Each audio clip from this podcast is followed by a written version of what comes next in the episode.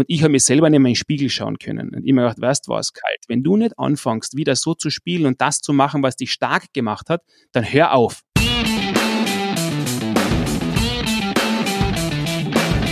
Mittelmäßigkeit ist auch dein Feind? Du bist Dienstleister, Berater oder hast eine Agentur.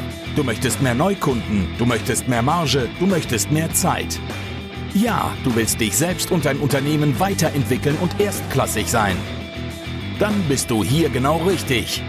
Hör jetzt aufmerksam zu, denn wir haben der Mittelmäßigkeit den Kampf angesagt und teilen in diesem Podcast exklusiv mit dir unsere besten Erkenntnisse auf dem Weg to the Top.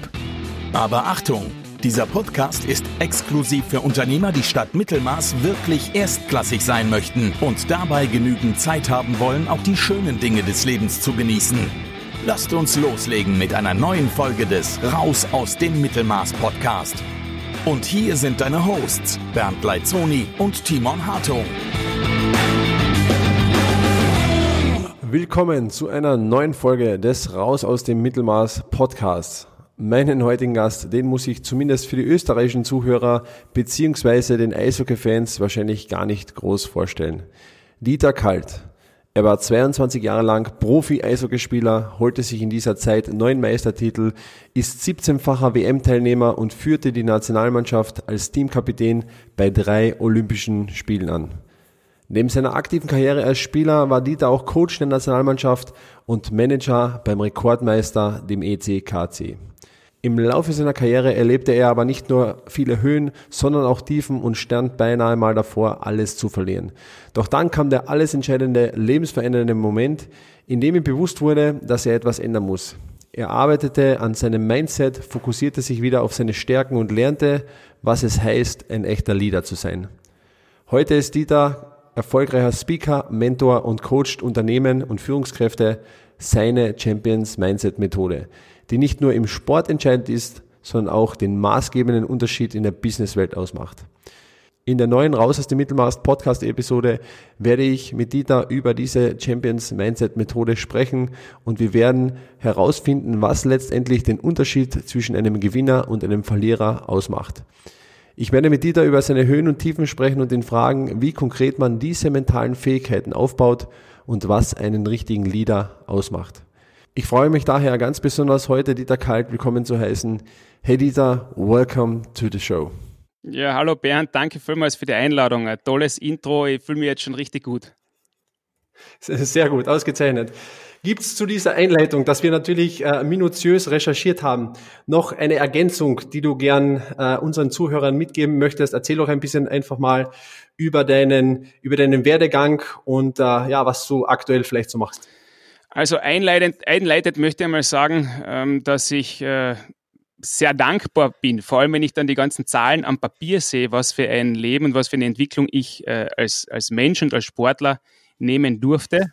Und alles, was ich äh, heute gelernt habe, was ich in der Familie versuche anzuwenden, als Vater von vier äh, Kindern unter elf Jahren, ähm, als Coach oder damals noch als Eishockeyspieler, es kommt alles aus dem Sport. Und äh, was ich die letzten Jahre ganz besonders gelernt habe, ist diese Überleitung zu schaffen zu den Dingen, die im Teamsport wichtig sind, die dich persönlich erfolgreich machen, die dich als Team erfolgreich werden lassen. Da hatte ich ja das Glück, äh, viele Jahre Erfahrung äh, sammeln zu dürfen.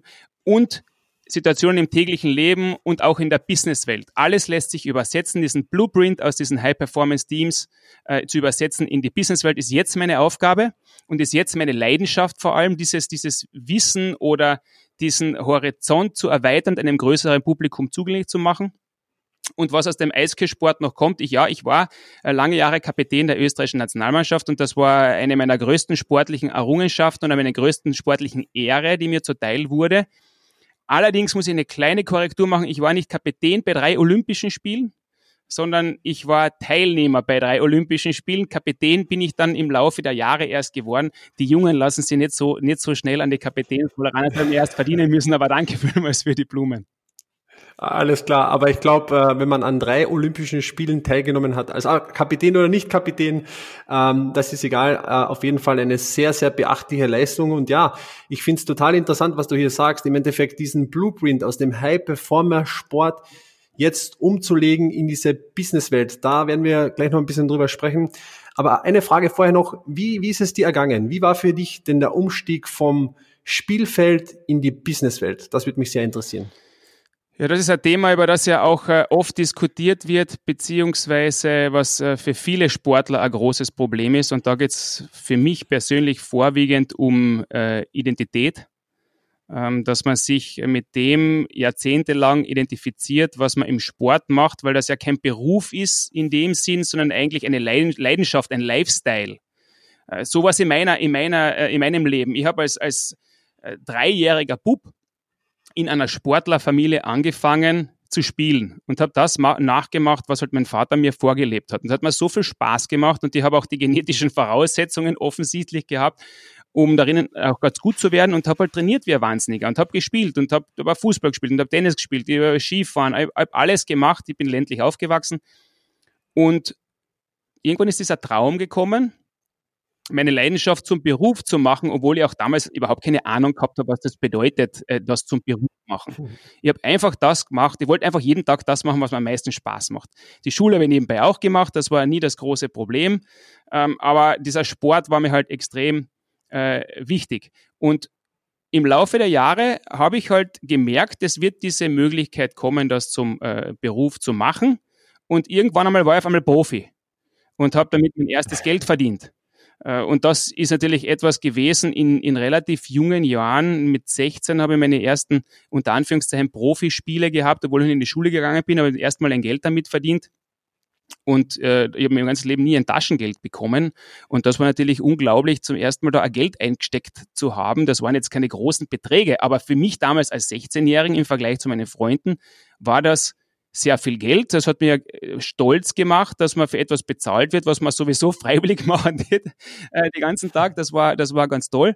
Und so bin ich dann hineingerutscht in das Ganze, beziehungsweise waren diese großen Ziele immer vor Augen. Und das ist für mich ein ganz ein konkretes Thema jetzt in weiterer Folge, um meine Erfahrungen weiterzugeben und auch äh, für Businessleute überhaupt diese, diese Art von Vision zu haben, die dich antreibt und dann einen Weg zu finden, diese kleinen Schritte dazwischen zu tätigen und vor allem dich auch mental bereit zu machen äh, für die ganzen Rückschläge, die unweigerlich kommen. Und das ist überhaupt ein, äh, ein, ein Riesenthema. Das hat mich immer schon sehr beschäftigt, weil ich gemerkt habe, oder beziehungsweise in der Zeit, in der ich Eisgespielen gelernt habe, hat es im Profigeschäft ähm, geheißen, wer mental nicht tough ist, wer diese mentale Toughness, diese mentale Härte nicht hat, der hat in dem Geschäft keine Chance der wird da einfach durchgereicht, der wird wieder ausgespuckt. Es gibt hunderttausend Ausreden, die jeder suchen kann und dies, die vielleicht real sind oder die man sich einredet, um sich besser zu fühlen. Aber mentale Härte ist, ist einmal, das klingt jetzt äh, sehr martialisch, aber einfach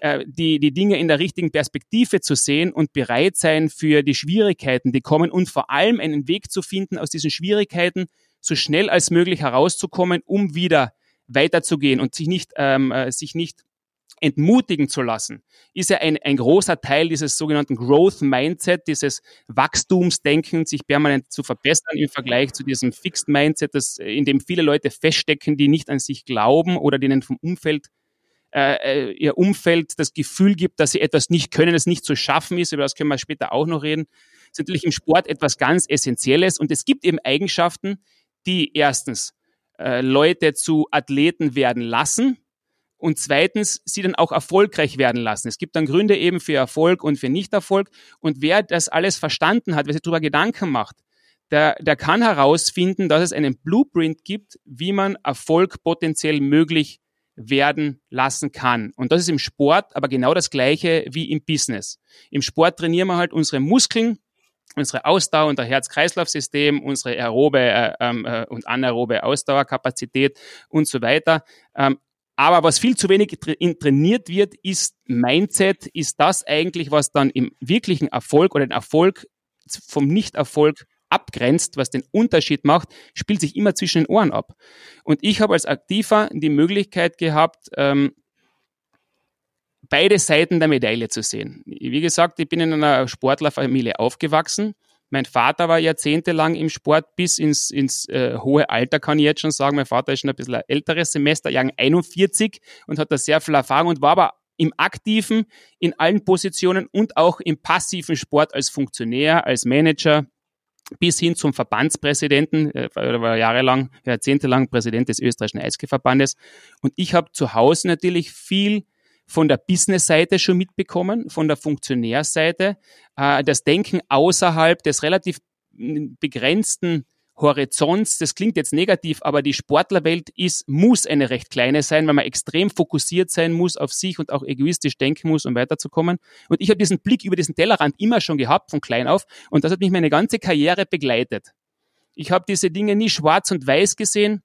Ich habe versucht, mich in andere hineinzuversetzen und habe verstanden, und das ist vielleicht ein Talent von mir gewesen, dass nicht ich allein erfolgreich sein kann in einer Gruppe, sondern dass es nur geht, wenn alle zusammenarbeiten. Und meine Frage war immer, okay, wie kann ich mich selber vorbereiten?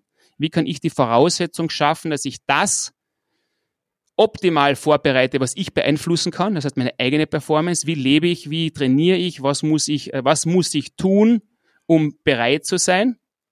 Und auf der anderen Seite nutzt mir das gar nichts, wenn ich nicht schaue, dass alle Rädchen im Team zusammen funktionieren und vor allem, das hat man ja auch schon oft gehört, die Metapher, das man ist immer nur so stark wie das schwächste Glied.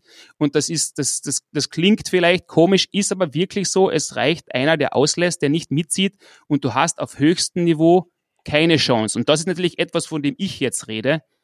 Ich komme aus einer Welt der, der Performance, wo dir jeden Tag oder dreimal in der Woche hast du Höhepunkte, hast du Spiele und es schauen dir 5000, 10.000, 15.000, 20.000 Leute über die Schulter und spucken dich entweder an oder bejubeln dich.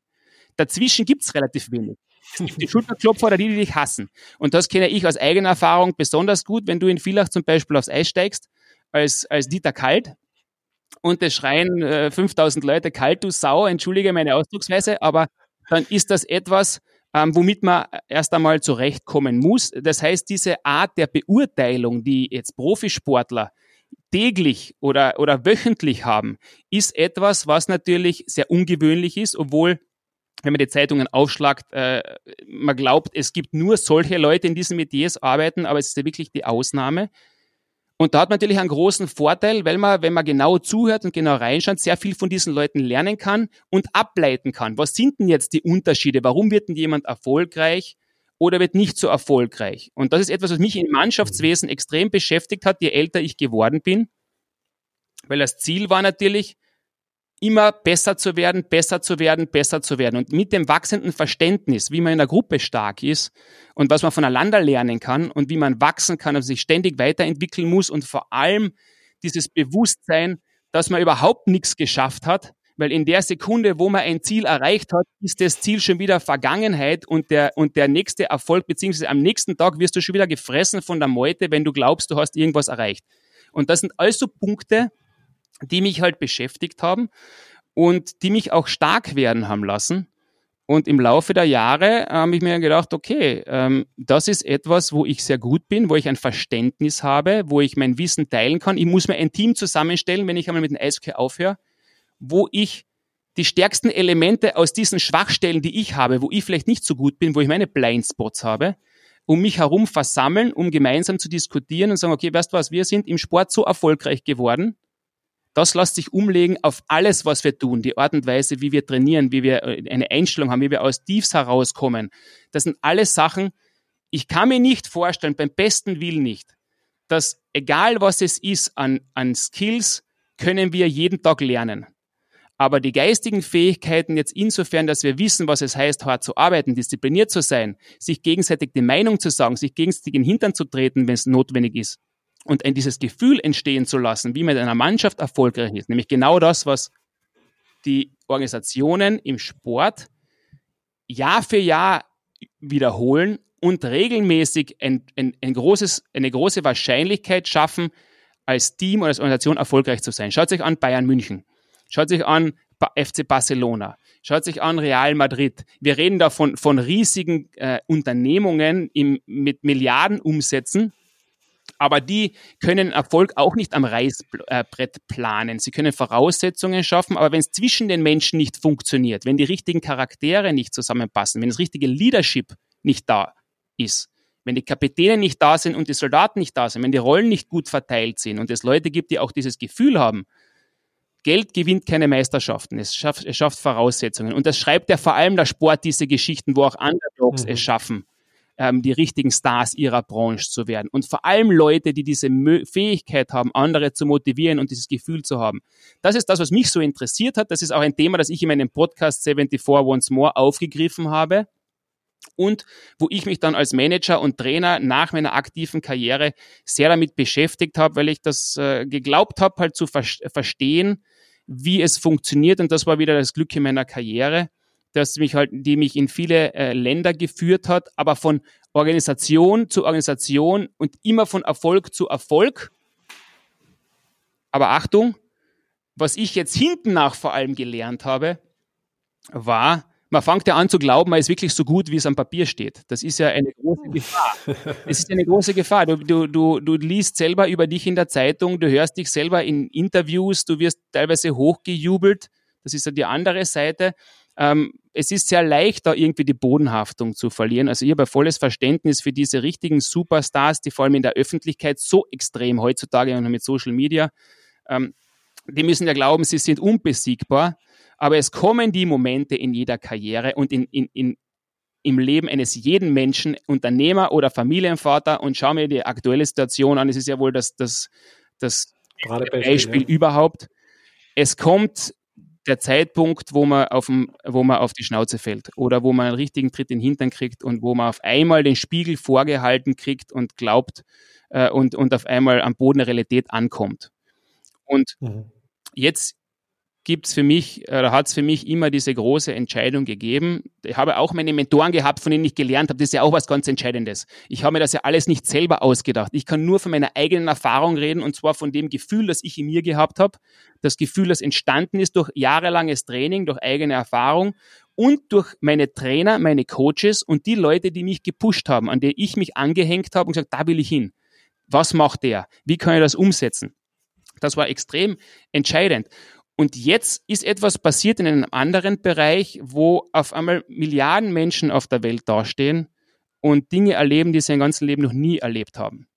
Aber wenn man den ganzen Lärm mhm. einmal wegnimmt und die, ganze, die ganzen tragischen und schrecklichen äh, existenzbedrohenden Ereignisse ein bisschen wegradiert und auf sich schaut, ähm, dann kann man sagen, weißt du was, wie viele Parallelen hat das zu diesen Tiefpunkten, die ich in meinem Leben, in meiner Karriere mit ganz großen Träumen auch schon erlebt habe und was habe ich damals gemacht?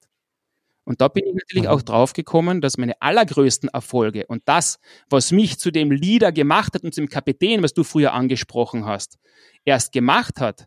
Ich war jahrelang ein erfolgreicher und in der Öffentlichkeit stehender Sportler als Dieter Kalt, der halt Tore schießt und der die Entscheidung äh, beiführt und bla bla bla.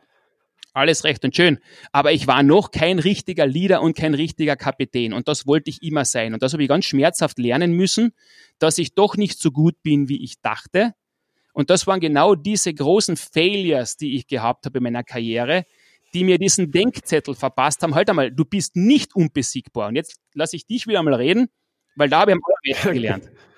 Genau, pass auf, Dieter. Jetzt hast du natürlich ein Thema angesprochen, was unsere Zuseher oder Zuhörer, muss ich sagen, auf, auf jeden Fall interessiert.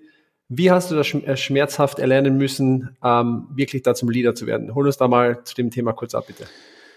Also das waren mehrere Geschichten äh, im Laufe meiner Karriere, von denen ich jetzt meine ganze Motivation und meine Leidenschaft ziehe, um anderen Menschen zu helfen, in dem Fall jetzt besonders Unternehmen und Leuten, die halt in Führungspositionen sind, weil da fühle ich mich sehr mhm. nahe.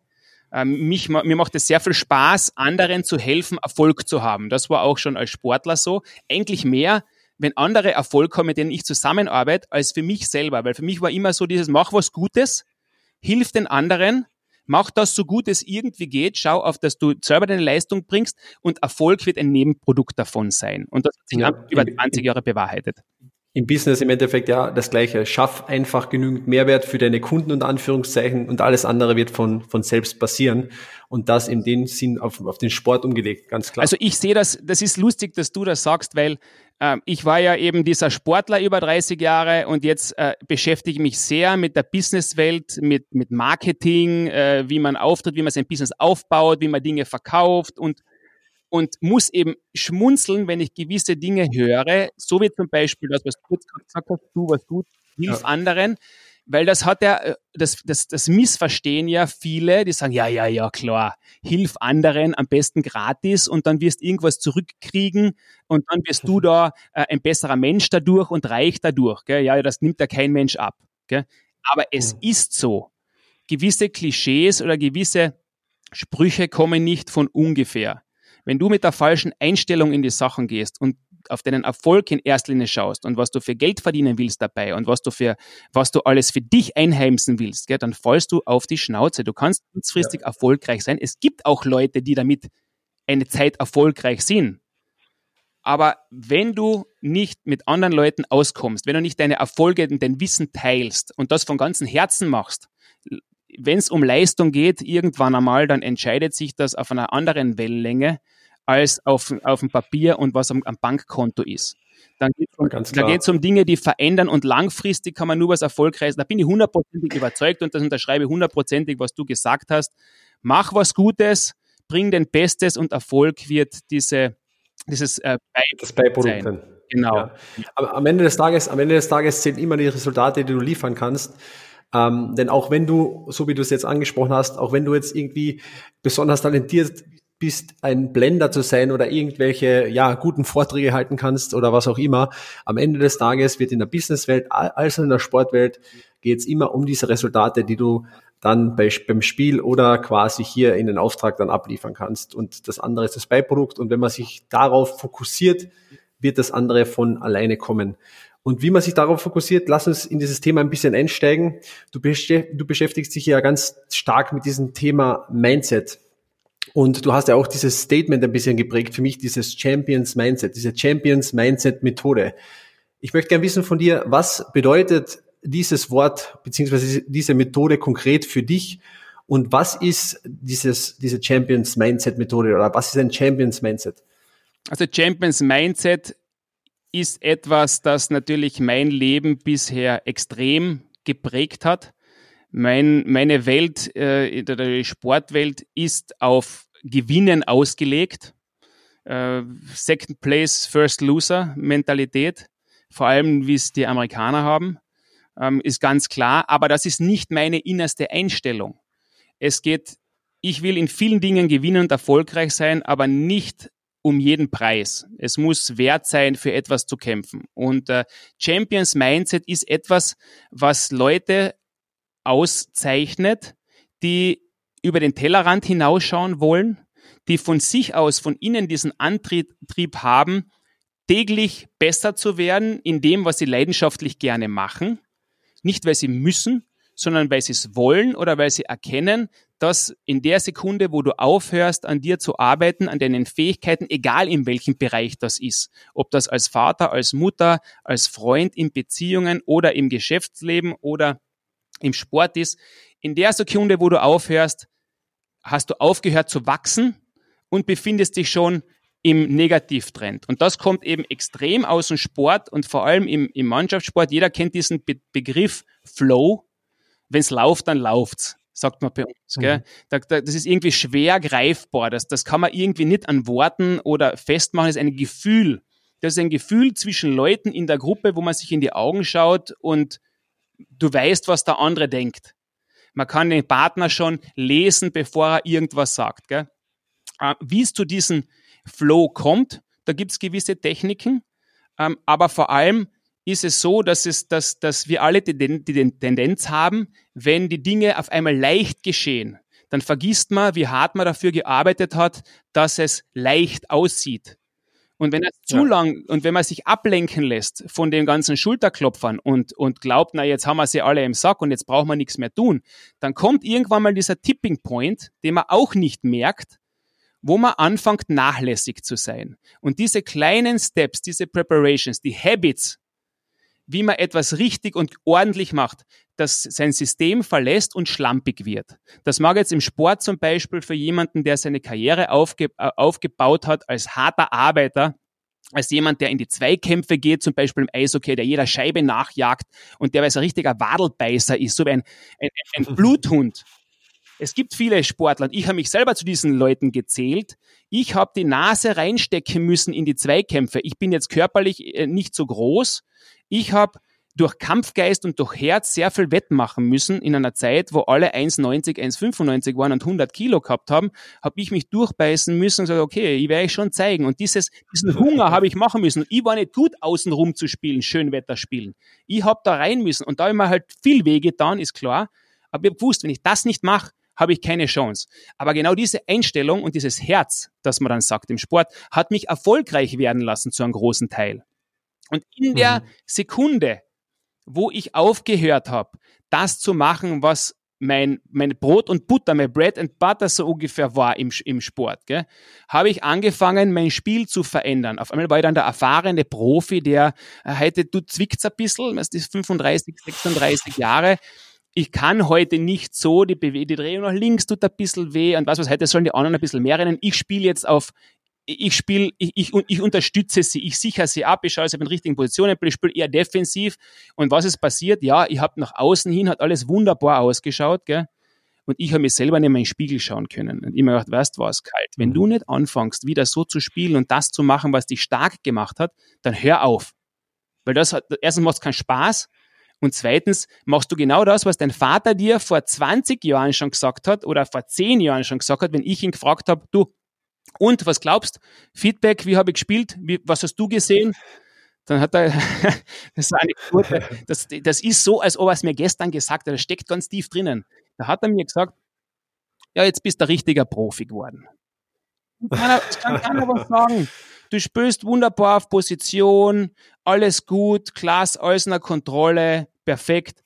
Aber das Herz, das habe ich nicht gesehen. Und das hat mir mhm. so wehgetan. Gell? Das ist nur eine kleine Geschichte dazwischen, weil es so die Wahrheit war. Gell? Ich war so zornig mhm. auf ihn. Ich habe sicher gestritten mit ihm und wir streiten jetzt, jetzt sagen, äh, oft genug. Aber ich habe aufgehört, das zu machen, was mich stark gemacht hat und war aber trotzdem noch erfolgreich. Und das ist, die, das ist diese Essenz aus dieser Geschichte. Man fängt an, man gewinnt noch immer als Gruppe oder auch als Einzelkämpfer. Man gewinnt, obwohl man eigentlich nicht mehr on top of uh, your own game ist, also nicht mehr das abliefert, was man eigentlich könnte. Und dann kommt aber irgendwann der Zeitpunkt, wo du verlieren anfängst. Und dann fallst mhm. du aber relativ schnell ins Bodenlose, weil du verlierst nicht einmal, sondern zweimal, dreimal, viermal, fünfmal und dann kommt die Panik, dann kommt die Emotion, dann kommt der Druck. Und das ist genau das, ähm, wo dann das Geheimnis ist, aus den Organisationen oder aus den Sportlern oder aus den Managern, die das erkennen, die dieses, dieses Bewusstsein haben, was da gerade passiert und aus dem heraus die richtigen Schritte ableiten können, um wieder back on track zu kommen, wieder auf die Erfolgsspur zu kommen. Und das ist alleine oft sehr schwierig. Da braucht man seine Mentoren oder den Blick von außen, wo einer sagt, hey Buddy, du, das, du machst Abkürzungen, das funktioniert nicht. Wenn du in der Champions League sein willst, und wir reden von den Leuten, die erfolgreich sein wollen, nicht die, die zufrieden sind mit dem, was wir ja. haben, weil es ja so, ja, was die passt halt, ist ja auch okay, es ist für jeden okay, aber ich spreche die Leute an, die was erreichen wollen und die sagen, die ihr Potenzial erreichen wollen, sei es jetzt von sich persönlich selber oder von ihren Unternehmen, von ihrer Truppe, von ihrer Mannschaft und die sagen, mhm. okay, wie kann ich hart und smart arbeiten? Und das ist dieses Champions Mindset. Ähm, das haben eben Leute, die erkennen, dass auch im größten Erfolg es immer Wege gibt, noch besser zu werden und das aber nicht verbissen möglich ist, sondern indem man sich das richtige Umfeld schafft, indem man sich permanent weiterbildet, indem man immer weiter hungrig bleibt, aber jetzt hungrig nicht nach materiellen Dingen, obwohl die Leute natürlich die Motivation aus verschiedensten äh, Lagern holen, da ist jeder unterschiedlich, aber ähm, ein Champions Mindset ist der, der nie aufhört, der realisiert, dass man immer wachsen muss. Und vor allem in der heutigen Zeit ist das eben so essentiell. Auf was können wir uns genau noch äh, verlassen, Bernd? Alles, was vor drei Wochen Gültigkeit ja. gehabt hat, ist heute, wird heute umgeworfen. Die Digitalisierung ist gekommen von einem auf den anderen Tag, mehr oder weniger. Und ja, da gibt es zwei verschiedene Einstellungen, genauso wie du richtig gesagt hast. Es gibt die eine Einstellung, die sagen, na ja, ich stecke jetzt den Sand in den Kopf und schiebe jetzt quasi alles auf die Krise und ja, ist alles schlecht und äh, be be begib mich quasi in diesen, in dieses, in dieses, in diese Gedankenwelt. Und die andere Einstellung ist, alles klar, das ist die Situation, mit der ich jetzt dealen muss. Wie kann ich das Allerbeste daraus machen? Wie kann ich stärker davor, also hervorgehen nochmal? Und so wie ich das sehe, steckt in diesem Champions Mindset auch eine ganze Menge Integrität ähm, zu sich selbst. Ähm, also quasi, wie kann ich noch besser werden, nicht um jeden Preis und wie kann ich integer zu mir selbst bleiben und die beste Leistung für mich selbst abzurufen, mit dem Gewissen nach außen hin, äh, ja auch das Allerbeste von mir gegeben zu haben. Ähm, Finde ich sehr spannend und eine Frage an der Stelle. Dieses Mindset ist ja nicht nur für den Sport äh, ganz klar förderlich. Das wird ja in allen verschiedenen Bereichen ja, an, anwendbar sein. Wo siehst du hier noch Bereiche oder gibt es hier Beispiele, wie man das vielleicht im privaten Umfeld anwenden kann, beziehungsweise natürlich auch für unsere Zuhörer immer ganz spannend im Business-Kontext? Wo siehst du da hier ähm, ja, Gemeinsamkeiten? Also ich möchte äh, als erst einmal auf diesen ganz kurz auf den privaten Bereich eingehen, weil es geht jetzt da um eine gewisse, ich habe von diesem Blueprint habe ich geredet, der für mich mhm. wichtig ist. Und äh, das Wichtigste für mich in einer Entwicklung ist erst einmal äh, ein Bewusstsein einem Problem gegenüber oder einer Entwicklung gegenüber zu entwickeln. Ähm, es muss dir bewusst sein, dass irgendwas falsch läuft oder, oder dass man irgendwas verbessern will oder dass noch viel Potenzial da ist. Das ist etwas, was mich zum Beispiel persönlich sehr stark antreibt, ist nicht der, der Wille, unbedingt zu gewinnen, sondern der Wille, das Beste aus mir rauszuholen. Ich finde es immer ja. so schade, wenn du jemanden zusiehst und jeder kennt diese Beispiele von den Supertalenten in den verschiedensten Kategorien, die es aus irgendeinem Grund nicht geschafft haben und dann hinten noch jammern, ja, aber der ist schuld und, und äh, der Trainer hat mir nicht mögen und die Lehrerin. Ein typisches Opferrollenverhalten. Opferrollenverhalten, genau. Ja. Das zipft mich vollkommen an, dieses, dieses äh, Ausreden suchen. Man fällt ja selber auch immer wieder mal rein. Es ist ja nicht so, dass jemand, der irgendjemanden anderen, so wie ich jetzt, Tipps gibt oder, oder einen Blueprint versucht oder eine Denkweise versucht weiterzugeben, dass ich alles perfekt mache. Im Gegenteil. Ich habe aber das Bewusstsein vielen Dingen gegenüber geschärft und kann mich dann selber aus Situationen herausnehmen und lerne das immer besser, um mental ein paar Schritte zurückzugehen und mich in eine Situation gedanklich zu versetzen, in der ich schon einmal war und das mit einer Emotion zu verbinden, ein Bild im Kopf entstehen zu lassen, das mit einer Emotion zu verbinden. Und wie wir wissen, das kommt ja von, von diesen, aus der, aus der Forschung, die Psychologie des Menschen, wie wir funktionieren. Es entstehen 70.000 Bilder im Kopf jeden Tag. Und diese Bilder, die, äh, die, die rufen Emotionen hervor und Emotionen beeinflussen unsere Handlungsweise. Und wenn wir weiter wissen, dass 90 Prozent unserer Handlungen jeden Tag unterbewusst passieren und nur 10 Prozent bewusst, naja, gut, dann brauche ich ja nur im Umkehrschluss an un Unterbewusstsein einen Weg finden, im Unterbewusstsein zu arbeiten, an meinen an meinen Habits zu arbeiten, wie ich über gewisse Dinge sehe, was für Bilder ich im Kopf entstehen lasse, um mein Unterbewusstsein insofern zu beeinflussen, dass ich potenziell positive Handlungen setze, die mich einem gewissen Ziel näher bringen. Im Gegensatz dazu, wenn ich es nicht mache, natürlich auch Handlungen setze, die mich von einem Ziel entfernen. Und da gibt es natürlich herrliche Beispiele.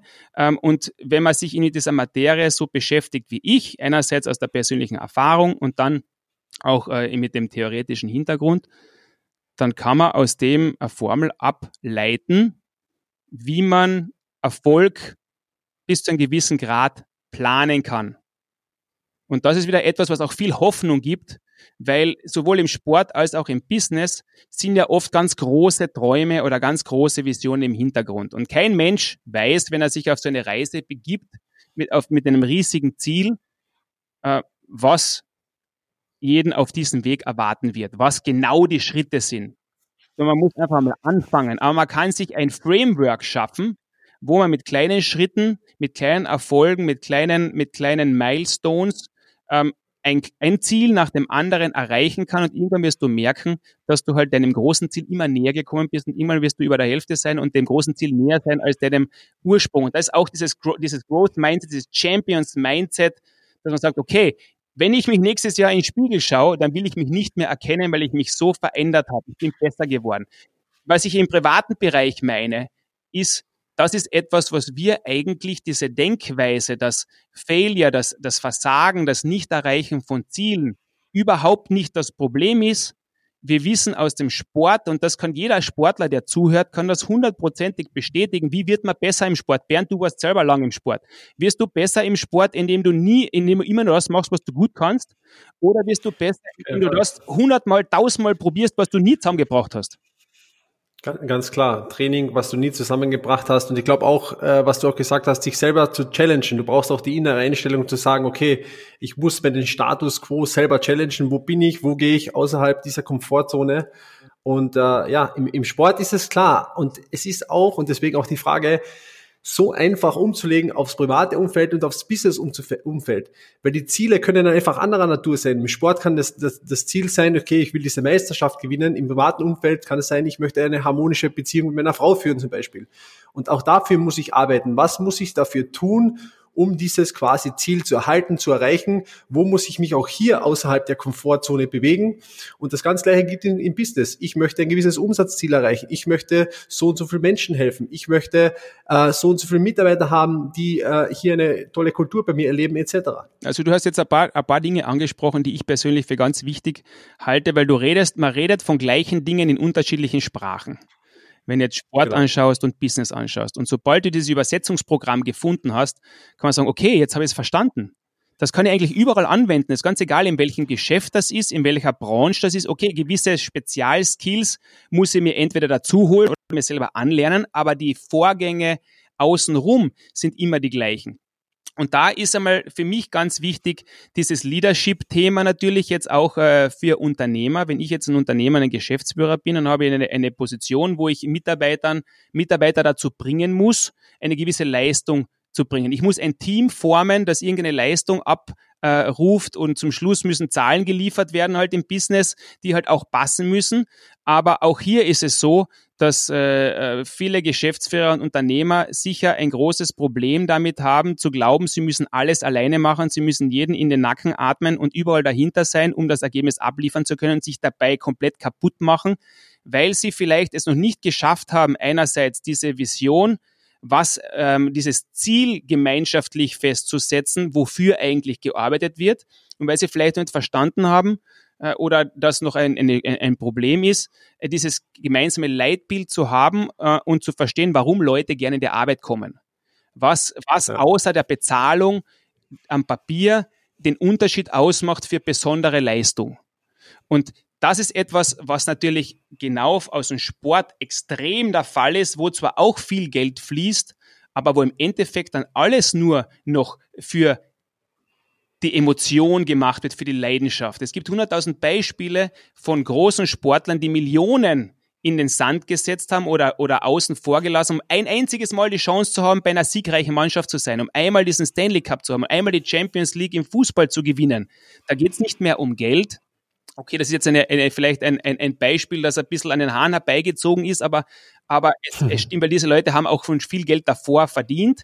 Es geht nicht immer nur um Geld, es geht um dieses, um dieses äh, ähm, Miteinander schaffen, um dieses Leitbild schaffen. Und das haben diese Organisationen verstanden, die ein Umfeld schaffen, dass Leute zu ihnen kommen wollen, dass Leute, wo Leute anerkannt werden, wo Leute wachsen können, sich weiterbilden können und sagen, okay, weißt du was, ich mache das aber nicht, weil es auf irgendeinem Papier steht, sondern ich hebe am Sonntag am Abend auch noch das Telefon ab, weil mir das wichtig ist, was zurückzugeben. Weil mein Chef hat sich auch um mich gekümmert jetzt in Zeiten von Corona. Wie viele, ja. wie, wie läuft das jetzt in Unternehmen ab? Warum ist die Stimmung irgendwo schlecht? Warum ist die Stimmung gut? Und in, gerade in Krisenzeiten trennt sich natürlich Spreu vom Weizen. Und du sprichst hier ein ganz interessantes äh, Thema nämlich an und ich kann das aus unternehmerischer Sicht nämlich betrachten. Und zwar dieses äh, du kannst Mitarbeiter nur bis zu einem bestimmten Grad mit Geld motivieren, alles andere muss irgendwie anders erfolgen. Und das ist so wie im Sport mit dem Vergleich, ich schlage hier ein, ein besseres Angebot vielleicht ab, weil ich mich in den anderen Team wohler fühle, weil ich in diesem Team ja, in ein, in ein Team komme, wo ich weiß, wir werden was verändern, wir werden was schaffen, wir werden eben diesen Sieg erreichen oder was auch immer. Und deswegen finde ich das auch so, deswegen machen wir das auch so, äh, dieses Zelebrieren der Firmenkultur und dieses aktive Aufrechterhalten und ständige Verbessern dieser Firmenkultur eines der wichtigsten Punkte. Denn erwiesenermaßen Generation Z wissen wir alle, denen geht's nicht ausschließlich um Geld, wenn überhaupt. Ja, das sind ganz andere Themen viel wichtiger. Was ist die Vision? Was ist die Mission? Kann ich Teil von eines Großen sein? Was macht die Firma? Kann man hier was zurückgeben? Mache ich hier irgendwas mit Purpose und all diese Dinge? Und äh, ja, so wie ich ja von dir weiß, ist, äh, ist das Thema ähm, dieser Firmenkultur zu implementieren auch einer, einer der großen äh, ja, Bausteine in, in deinem Coaching. Und äh, aus unternehmerischer Sicht kann ich dir nur beipflichten und sagen, äh, diese Firmenkultur wichtiger denn, denn je. Fachkräftemängel natürlich äh, extrem jetzt auch und der Run um die richtig guten Leute wird jetzt wahrscheinlich nochmal interessanter, da vielleicht viele Firmen in Zukunft ja gar nicht mehr existent sein werden. Also das sind, das sind für mich extrem interessante Themen äh, und auch wirklich, wirklich entscheidend. Also ich, ich, verwende da in meiner Denkweise oder für meine Programme zwei Schlagworte. Das eine ist Champions Mindset und das andere ist Championship Culture, Championship Kultur. Das eine geht mehr in, in, in die Person hinein. Was kann ich an mir ändern? Was kann ich lernen, um mich weiterzuentwickeln, um dieser Anführer zu sein für mein Team, für meine Truppe im weitesten Sinne, jetzt äh, wieder um diese Sportworte äh, zu verwenden, um die Vision weiter zu transportieren, um Leute zur Höchstleistung zu motivieren, damit wir gemeinsam erfolgreich sind. Growth Mindset, Champions Mindset, wie kann ich ähm, mich mental vorbereiten, um einerseits mit beiden Füßen auf dem Boden zu bleiben, wenn die Dinge gut laufen, äh, zu verstehen, was muss ich machen, um gut zu werden, wie kann ich mir ein Umfeld schaffen, in dem ich wachsen kann, was für Schritte muss ich unternehmen, vor allem wen muss ich mir ins Boot holen, um mich weiterzuentwickeln und äh, vor allem, wie kann ich als Mensch wachsen? Und das ist ein, ich sehe das in einer sehr ganzheitlichen Sicht. Da geht es nämlich auch darum, dass man körperlich fit ist, dass man geistig fit ist. Da geht es ins Spirituelle hinein, das ist eigentlich etwas, wo das eine und das andere Element ergänzt sich zu einem großen Ganzen. Leistungsfähig kann ich nur sein, wenn alles zusammenpasst. Ich kann, wie gesagt, ich kann eine Zitrone relativ lang ausquetschen, ähm, dann wird ja. noch immer sauer, aber irgendwann einmal kommt kein Saft mehr. Und die Leute, die halt, die halt es schaffen, das Ganze ganzheitlicher zu sehen und bei sich beginnen, bei der Person, die sie im Spiegel sehen jeden Tag und zu schauen, okay, lebe ich gesund? Ähm, wie ist mein geistiges Wohlbefinden? Wie ist meine Ernährung? Das ist einmal die Basis von allem. Man muss ja erst einmal dieses Fundament bauen und dann weiter, okay, was, wie bin ich in meiner Position? Wie muss ich sein? Wie muss ich auftreten? Wo habe ich meine Schwächen? Wen muss ich mir an Bord holen? Champions Mindset, Leute, die das, die so denken das sind auch die, die im Sport erfolgreich werden, die richtigen Champions, die verstehen, auch wenn sie vielleicht eine Rolle spielen nach außen, da ist ja auch viel Marketing dabei, nach innen wissen sie, so wie ein Marcel Hirscher das auch gesagt hat, er wäre nichts gewesen ohne sein Team im Hintergrund. Das hat man überhaupt nie in der Kamera gesehen. Außer seinen Vater hast du seine Serviceleute oft einmal gesehen, hast seine Therapeuten oft gesehen oder seine Coaches, mit denen er im Sommer arbeitet.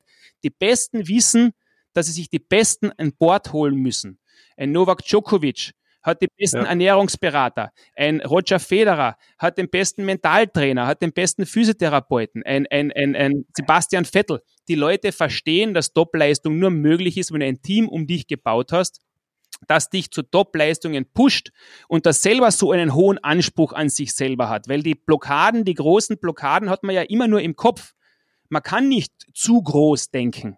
Das geht nicht. Ja. Man kann aber sehr, sehr leicht zu klein denken. Bernd, kannst du mir du vielleicht mehr, mehr sagen darüber?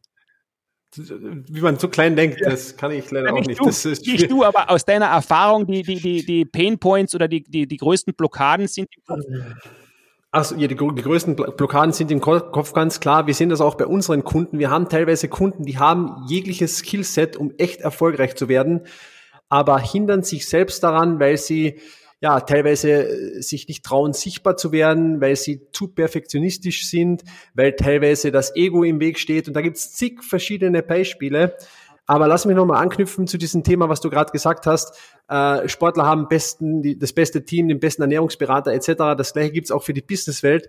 Und einer meiner Mentoren hat mir mal was mitgegeben und hat mir gesagt, okay, it's the who, not the how. Also es ist die Frage, mit wem arbeite ich zusammen und nicht, kann ich das selbst irgendwie lösen. Das ist auch so eine, so eine Business-Krankheit in vielen Unternehmen, wo man einfach versucht, gewisse Dinge selbst zu lösen und somit ganz viel Opportunitätskosten verursacht, weil man sich einfach nicht den Besten in diesem Bereich gesucht hat.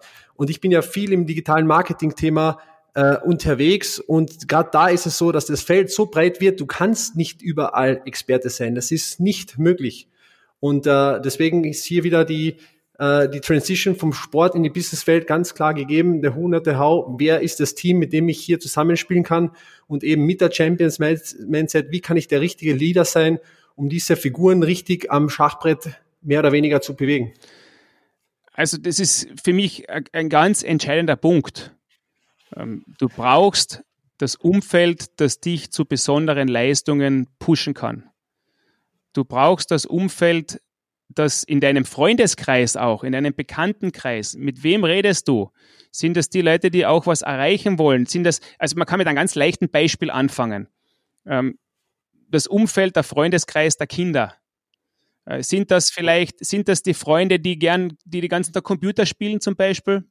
Oder sind das jetzt Kinder, die gerne rausgehen in Natur und, äh, und, und gern dann, was im, im, im Jugendalter zum Beispiel, gern campen gehen, gern auf die Berge spazieren gehen, gern Skitouren, äh, äh, Skitouren unternehmen zum Beispiel. Das Umfeld prägt unglaublich und das setzt sich natürlich weiter und weiter fort. Wenn du etwas erreichen willst persönlich und dein Umfeld ist irgendwie stehen geblieben, auch das, also lass mir das, lass mir das anders sagen, also ein eigenes Beispiel wieder. Mhm. Ich bin ein bisschen, also für, für eine Stadt, aus der ich komme wie Klagenfurt, einen, einen äh, nicht ganz gewöhnlichen Weg gegangen. Und Bernd, du kannst auch davon erzählen. Du bist auch keinen gewöhnlichen äh, Weg gegangen. Aber du wachst mit einer gewissen Peer Group auf und irgendwann einmal kommt der Zeitpunkt, wo du dich vielleicht oder wo sich Leute aus diesen Peer Groups entfernen. Und dann passiert meistens etwas, dass die Leute, die dich nicht gehen lassen wollen und anfangen, dich irgendwie zurückzuhalten. Aber nicht aus, nicht aus äh, aus einer Bösartigkeit, sondern irgendwie aus einem Sicherheitsdenken vielleicht. Da, da, ändert sich jetzt auf einmal irgendwas. Und jetzt ist natürlich die Entscheidung, was passiert mit der, mit der Person, die sich weiterentwickeln will, in eine andere Richtung gehen will, lässt sich wieder zurück hineinziehen? Oder geht sie den Weg auch auf die Gefahr hin, dass das Umfeld geändert werden muss. Und das heißt aber in dem Fall, so in meinem Fall war das nicht, ich habe meinen Freundeskreis und mein Umfeld verlassen aber nicht im Bösen, ich sage, ich will mit, mit niemandem mehr irgendwas zu tun haben. Eben nur gewusst, na, okay, wenn ich weiter wachsen will, dann muss ich mir Leute suchen, die ähnlich denken, die Dinge schon erreicht haben, die ich erreichen will, weil da kann ich lernen. Und das, das, das, dann fängt man an, sich gegenseitig anzuziehen und auf einmal fängt, findet diese, findet diese ähm, Entwicklung statt. Und das ist natürlich äh, ganz entscheidend, wenn man was erreichen will. Und noch einmal, ich rede jetzt hier nicht von Leuten, die ja sowieso mit ihrer Situation vielleicht vollkommen zufrieden sind. Nicht jeder will in allem permanent besser werden. Das ist auch nicht notwendig. Aber es gibt Leute, die auf diesem Weg sind und nicht mehr weiter wissen oder die frustriert sind, weil sie es irgendwie nicht schaffen und diesen kleinen Schubser brauchen, um ihr Potenzial zu entfalten. Und deshalb rede ich auch gern mit Leuten wie mit dir, weil du hast auch dieses, diesen Mindset. Ähm, und ich weiß, ich habe das aus eigener Erfahrung äh, kann ich davon erzählen, wie es sich anfühlt, etwas zu tun, von dem man wirklich mit Leidenschaft erfüllt ist, was man mit Liebe macht und wie man das mit anderen teilen kann und gemeinsam erfolgreich sein kann auf höchstem Niveau. Und zwar das so, dass mit permanent und zwar auch in einem kompletten Druckumfeld, aber in einem Umfeld, wo Druck normal ist. Wenn man irgendwo gut sein will, dann kommt immer Druck. Das ist ja nichts Außergewöhnliches. Ja. Auch Krisen sind nichts Außergewöhnliches. Es passieren Dinge, die man nicht vorausplanen kann. Aber man kann sich vorbereiten. Und sobald man dieses Toolset hat, dieses, dieses Skillset hat, ähm, um aus persönlichen Krisen stärker, das nämlich, äh, wie soll man sagen, dieses, ich tue mir im Englischen oft leichter, ähm, ja, mach gerne Englisch. Krise umarmen, in einer Art und Weise zu sagen, okay, die Situation ist katastrophal, aber jetzt habe ich eine große Chance. Und zwar jeden Tag kann ich mich dazu entscheiden, wie ich mich geistig mit dem auseinandersetze. Ich kann sofort meine, meine Ist-Situation evaluieren und vielleicht werden mir Dinge jetzt als Spiegel vorgehalten, die ich sonst nicht so gern angeschaut hätte. Und ich glaube, wirtschaftlich ist es auch vielen jetzt sehr gut gegangen, viele Jahre. Und jetzt auf einmal werden sämtliche Schwächen brutalstens aufgedeckt. Alles ist auf Null. Alle sind gleich. Und jetzt wird händeringend versucht, irgendwo einen Boden zu finden. Und dann gibt es natürlich die Lager, die ähm, in Gefahr sind, abzuschmieren. Und dann gibt es die, die versuchen, die das erkennen, die Chance, dass sie sagen, okay, ich kann mich einmal zurücknehmen, ich muss mich jetzt in mich, if you can't go outside, you can go inside. Ähm, ich muss schauen, was habe ich gemacht, bin ich noch am richtigen Weg, ist mein Team am richtigen Weg, was kann ich in der jetzigen Situation beeinflussen, was kann ich vorbereiten, was muss ich umstellen und das geht halt oft nur durch Hilfe äh, von außen. Und das habe ich so genossen in den Organisationen, in denen ich war. Ich habe in Deutschland ähm, die verschiedensten Führungsstile kennengelernt, die verschiedensten Leader, Leader-Persönlichkeiten. Ähm, ich habe in Skandinavien viele Jahre verbracht und, äh, und habe gesehen, wie die Skandinavier auf allerhöchstem Niveau arbeiten, äh, was da die besseren, die besten äh, Lieder machen, was die besten Organisationen machen. Warum sind manche Jahr für Jahr erfolgreich, aber eigentlich alle das Gleiche machen, alle kochen mit dem gleichen Wasser und trotzdem gewinnen immer die gleichen. Oder sind es drei Mannschaften, die es jedes Jahr machen. Und die mhm. mögen sich auch alle gern, sind auch alle Freunde, aber wenn es darum geht, Performance abzuliefern, wissen die einen, worum es geht zum Schluss und die anderen nicht. Und da gibt's eben Gemeinsamkeiten, natürlich. Gell? Und da muss man sich orientieren. Da kann man kopieren und versuchen, okay, was kann ich im Kleinen umsetzen? Und das ist dieses, das ist diese Geschichte, die mich jetzt vor allem auch in der Krise persönlich herausfordern lässt. Und ganz am Anfang hast du mir eine Frage gestellt, war ich, da habe ich drüber hinaus geredet und habe dir dann nicht beantwortet, aus welchen Krisen ich besonders gewachsen bin. Ich war zum Beispiel, ich war zum Beispiel ähm, in, in äh, Köln engagiert bei den, bei den Kölner Haien. Ähm, da ich zum ersten Mal beim Spengler Cup spielen dürfen. Da war ich so, also das war Anfang 2000, also da war ich äh, 25 ich bin ins beste Profi-Alter gekommen. Also ich war kein, mhm. kein Jugendlicher mehr. Ich habe schon Führungsqualitäten in mir gehabt, die gewachsen, die war körperlich am äh, Höhepunkt meiner Leistungsfähigkeiten. Da war ein großes Selbstvertrauen gehabt. Die Karriere ist immer nur nach oben gegangen. Und jetzt die großen Kölner Haie in der, in der Lanxess Arena vor 20.000 Leute gespielt und, und, und, und alles war wunderbar und wichtig. Bam, und auf einmal habe ich mich verletzt. Mhm. Auf einmal war der unbesiegbare Dieter Kalt mit einem Gips sechs Wochen out of order. Das wäre nicht das Schlimme gewesen. Ich habe einen Konflikt dann gehabt mit dem Sportdirektor, der, der der bessere Arzt war als der eigentliche Arzt. Der hat gesagt, wenn ich jetzt operieren lässt, dann bist du die ganze Saison weg, dann kannst du es vergessen. Ich habe dem Arzt geglaubt, habe mich operieren lassen. Und dann war ich aber eigentlich weg vom Fenster für den, für den damaligen Sportdirektor und dann auch Coach. Der war dann beleidigt auf mich. Ich bin wieder gesund geworden und habe diese Pause, wo eigentlich eine Welt für mich zusammengebrochen ist, weil ich wollte dieses Jahr nehmen als großen Durchbruch, um noch für höhere Wein noch einmal in, Nord in Nordamerika ähm, anzugreifen. Und dann ist das auf einmal passiert, etwas, was ich nicht beeinflussen konnte. Mhm. Um, und ich habe gesagt, okay, was mache ich jetzt aus dem? Heißt das für mich mein großes Ziel vergessen? Heißt das mein Ziel Jahre zurück verschieben? Oder was kann ich jetzt machen? Ich gesagt, okay, passt, ich mache das, was ich am besten machen kann. Ich arbeite an meiner Fitness, ich arbeite an meinem, an dem, was ich mental lernen kann. Ich hole mir Informationen, ich rede mit Leuten, die diese Situation schon vorher durchlebt haben, wie die mit dem umgegangen sind. Und was ist am Ende des Jahres passiert? Ich habe diesen, ich wollte dann, ähm, äh, ich habe diesen Sprung nicht machen können, den ich vorgehabt habe. Ich habe auch keinen Vertrag wieder bekommen bei den Kölner Haien, wo ich mich extrem wohl gefühlt habe. Köln ist ein super Stadt, das waren super Typen, super Niveau, super Halle, alles klasse. So, okay, wenn ich schon nicht nach Nordamerika gehen kann, um eine NHL-Chance zu kriegen, dann will ich bei den Kölner Haien bleiben. Auch das nicht funktioniert, bin ich hingehalten worden, habe ich keinen Vertrag mehr bekommen. So, okay, was machst du jetzt? Ähm, und dann auf einmal ist dieser Anruf gekommen aus Schweden. Und ich habe einen, einen, einen Vertrag gekriegt bei dem Traditionsclub in Schweden, der auf schwedische KAC war eigentlich. Der Traditionsclub, auf den alle irgendwie neidig sind, die es irgendwie schaffen, immer erfolgreich zu sein und die wollen auf einmal in Niederkalt aus Österreich. Und das war für mich insofern besonders, weil in meinem persönlichen Ranking von sportlicher Wertigkeit war Schweden und Russland waren ganz oben und dann Nordamerika, NHL, das war eben Glory und Money und, und so, aber aber vom Sportlichen her habe ich immer gedacht, was zum Teufel wollen die Schweden mit mir, beziehungsweise um Gottes Willen, Jetzt, jetzt muss ich aber wirklich, ähm, also da war äh, einiges an Respekt da.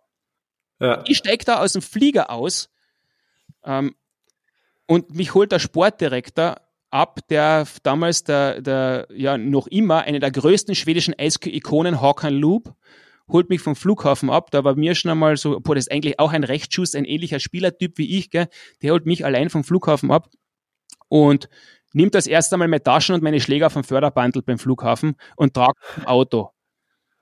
Und ich habe mir gedacht, oh, das war natürlich für mich ex extrem unangenehm, gell, weil ich bin mit, mit einem kleinen Koffer und einem Sackerl bin ich gegangen und der beste schwedische Eisgekone, Olympiasieger, Stanley Cup-Sieger und ich weiß nicht was, mein einer meiner Fortbilder tragt meine Sachen, aber ohne mit der Wimper zu zucken. Und das ist ein Synonym gewesen für die Art und Weise, wie die größten Leader und die erfolgreichsten Leute in Skandinavien äh, sich gegeben haben und wie ihr Führungsstil war. Und da habe ich gelernt, dass man oder langsam angefangen zu lernen, was es bedeutet, ein richtiger Leader zu sein. Und ich habe da meine erfolgreichste Zeit in meiner Karriere in Schweden gehabt für zwei Jahre. Und dann ist die nächste große Riesenniederlage gekommen im dritten Jahr in Schweden.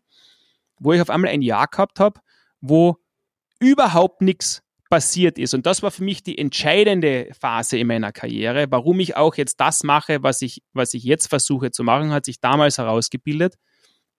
Ich habe ähm, aus welchen Gründen auch immer, inzwischen sind sie mal ein bisschen klarer, habe ich härter denn je gearbeitet, und habe überhaupt nichts zusammengebracht. Es waren ein paar äußere Umstände und vor allem sehr viele innere Umstände und das ganze Jahr war eigentlich zum Vergessen und anstatt den nächsten Schritt in meiner Karriere zu machen und wirklich endlich dieser, dieser große Star zu werden, ich habe gedacht, ich muss alles alleine machen. Das war so ein bisschen was. Ich habe das so, ich bin so gut, ich kann die Dinge alleine entscheiden und die anderen mhm. müssen nur funktionieren. Und auf einmal hat das nicht mehr funktioniert. Alles, was bis zu dem Niveau hin funktioniert hat, hat auf einmal nicht mehr funktioniert und ich war komplett verzweifelt und ich habe gedacht, die richtige Antwort ist, so wie ich es bisher gemacht habe, nur einfach noch härter arbeiten. Geh mal. Ja. Selber arbeiten, Roboter, Roboter, ja, keine Schwäche zeigen, weil Schwächen sind ja, puh, in dem, in dem, in dem äh, äh Testosteron geschwängerten Sport darf man sich keine Schwächen erlauben. Also in mich hineinfressen. Und was ist passiert? Eigentlich habe ich daheim war immer mehr, äh, was, was immer schwieriger, eben mehr in mich zurückgezogen. Mein Ego ist eigentlich verletzt gewesen, was ich nicht zeigen durfte. Und trotzdem hat nichts funktioniert.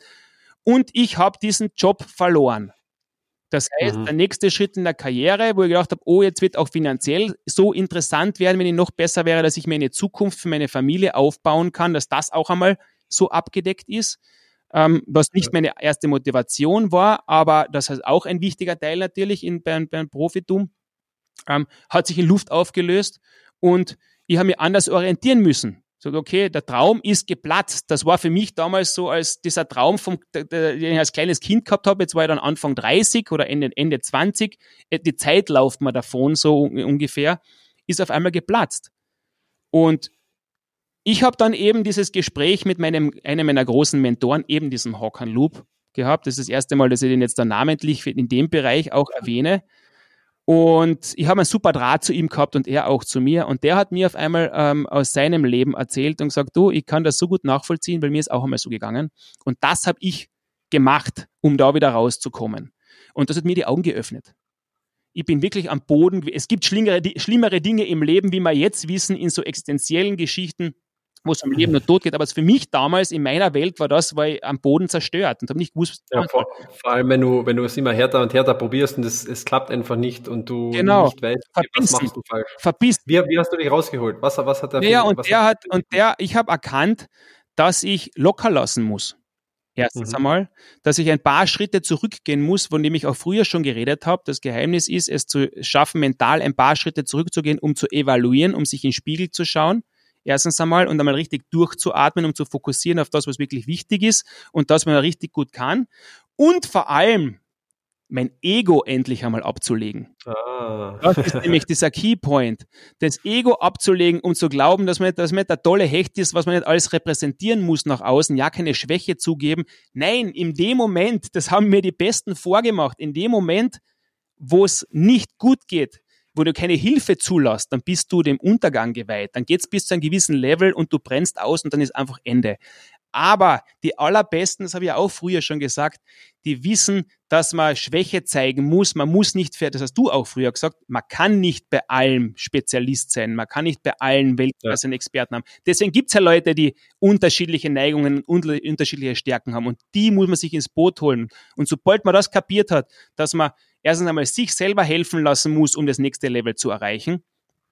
Und für seine und, und Vertrauen in seine Mitspieler zu setzen, dass auch die ihren Job machen können und nicht nur du derjenige bist, der, der das Device mit dem großen Löffel gefressen hat. Erst das hat mich gedanklich und dann auch in Taten zu diesem Leader und Anführer werden lassen, weil von dem, ich bin zwar aus Schweden weggegangen, aber von dem Zeitpunkt an habe ich als Kapitän eine Mannschaft nach der anderen zu Meistertiteln geführt. Das war bei den Vienna Capitals so. Das war natürlich nicht nur ich alleine, aber ich habe halt diese Anführerrolle gehabt. Gell? Ja. Nach 43 Jahren den ersten Titel geholt und, da, und das war eine, eine riesen emotionale Verbindung noch immer zu dem Club und zu der ganzen Stadt und zu den Spielern.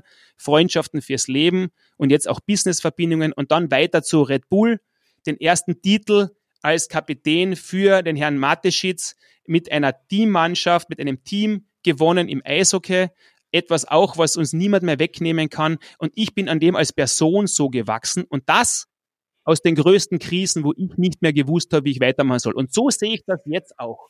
Der nächste ja. Test, die nächste Challenge. 100 Prozent. Ich kenne so viele Unternehmer auch, die genau an diesem Problem scheitern. Äh, hier, ich nenne jetzt einfach mal keine Namen, aber genau dieses Ego-Problem. Zu denken, alles selbst lösen zu müssen, niemals Schwäche zeigen, auf keinen Fall einen anderen Experten vielleicht mal von außen einen Blick drauf werfen lassen, weil das kann ich ja selbst oder eben zu denken, man kann das selbst lösen. Genau zu scheitern mit diesem Problem des Egos ist ein riesengro riesengroßer Punkt. Aber Dieter, jetzt haben wir schon eine Zeit lang gesprochen. Ich möchte jetzt nochmal Mehrwert, den meisten Mehrwert von dir rauskitzeln für unsere Zuhörer. Und wir haben jetzt so über diese Champions Mindset Methode geredet und ich finde die auch richtig spannend und cool. Sag uns, wie trainiert man seine Champions Mindset Methode, egal ob jetzt für einen Sportler im privaten Bereich oder im Businessbereich? Gibt es da ein paar Hacks, ein paar, ein paar Tipps von dir, wo du sagst, okay, mach das, um dieses Mindset aktiv wirklich zu fördern und zu trainieren? es gibt zu viele Dinge, das, das, das sprengt jetzt den, den Rahmen dieses Podcasts, aber um ein paar, um ein paar Takeaways zu geben. Ähm, das erst einmal dieses Verständnis, dass das Ego im Weg ist, diese, dieses Bewusstsein schaffen, ist einmal für mich ganz entscheidend. Weil wenn du das nicht mhm. schaffst, dann ist alles nur, dann ist das, dann, dann bist du einer von jenen, die sich einen Kurs nach dem anderen kaufen, den sie nie fertig machen ähm, und nie das verinnerlichen, was eigentlich als Message dahinter steckt. Ähm, weil es gibt, es gibt Abkürzungen, um Ziele zu erreichen, aber nur indem du trotzdem die ganzen Schritte selber gehst. Du musst ja eben, das sind die, die, diese Hacks dann, dieses Umfeld schaffen und die richtige Denkweise machen. Aber du musst immer die Schritte selber gehen. Da gibt's einmal sicher keine Abkürzungen, keine Geheimnisse. Diese Work Ethic, die du haben musst, um irgendwas zu erreichen, diesen Grit, diese, diese Resilience, diese äh, Perseverance, das äh, auf, auf Englischen diesen, dieses nicht nachlassen und besser werden wollen auf alle Fälle. Also womit ich anfangen würde, wenn jemand äh, große Ziele erreichen will, frage ich einmal, ähm, was sind die Ziele? Frage einmal Leute, die wissen ganz genau, was sie nicht wollen, aber können ja. nicht formulieren, was sie eigentlich wollen genau. Und du hast da früher etwas genannt, das habe ich eigentlich auch außergewöhnlich gefunden. Das ist der Grund, warum du mit deinem Team auch so erfolgreich geworden bist und immer erfolgreicher wirst. Du hast von sehr klar definierten Zielen gesprochen Umsatzziel oder wie viel Mitarbeiter du haben willst, also genau messbare Geschichten, wo willst du sein zu einem gewissen Zeitpunkt und nicht so schwammige Ziele. Irgendwann einmal möchte ich in den Top, was ich möchte das und das, also so, so nicht greifbare Sachen, sondern du hast eigentlich ganz konkrete Ziele genannt. Und wenn man ja. sich mal wirklich damit beschäftigt, was man für Ziele hat, und das war für mich persönlich auch ein ganz entscheidender Moment, wie ich aus dem Sportgeschäft als Aktiver und dann jetzt auch als Manager ausgestiegen bin, Ausgestiegen bin ich ja auch deshalb, weil das passiert ist, was in der Sportbranche unweigerlich einmal passiert. Ich habe meinen Job verloren, indem ich gefeuert wurde, um das jetzt einmal ganz hart zu sagen. Und das war jetzt, das will ich jetzt nur noch kurz einwerfen. Das ist ja auch wieder etwas gewesen, so ein dritter großer Einschnitt eigentlich in meinem, in meinem Leben, kannst du sagen, wo ich wirklich mir in den Spiegel geschaut habe und gesagt habe, okay, ich kriege jetzt eine Chance. Ähm, egal wie ich die Situation bewerte, ob das gerechtfertigt war oder ungerechtfertigt war, ob ich beleidigt bin oder nicht beleidigt oder was, ist komplett wurscht. Das ist alles schon Vergangenheit in der Sekunde, wo es passiert ist. Da will ich mich gar nicht mehr drüber ähm, unterhalten. Aber entscheidend ist, wie ich damit umgehe. Und jetzt auf einmal so, jetzt kannst du einmal schauen, wie sich das anfühlt, wenn man seinen Job verliert. Ich bin jetzt ähm, Anfang 40, ich habe vier Kinder, ich habe eine große familiäre Verantwortung, ich bin eben mehr 25, wo es eigentlich komplett egal ist, machst halt was anderes. Jetzt sind ganz andere Dinge im Hintergrund. Was mache ich jetzt aus dem? Das war für mich einmal eine große Frage. Nehme mich zurück, schaue mir in den Spiegel, höre mal in mich hinein.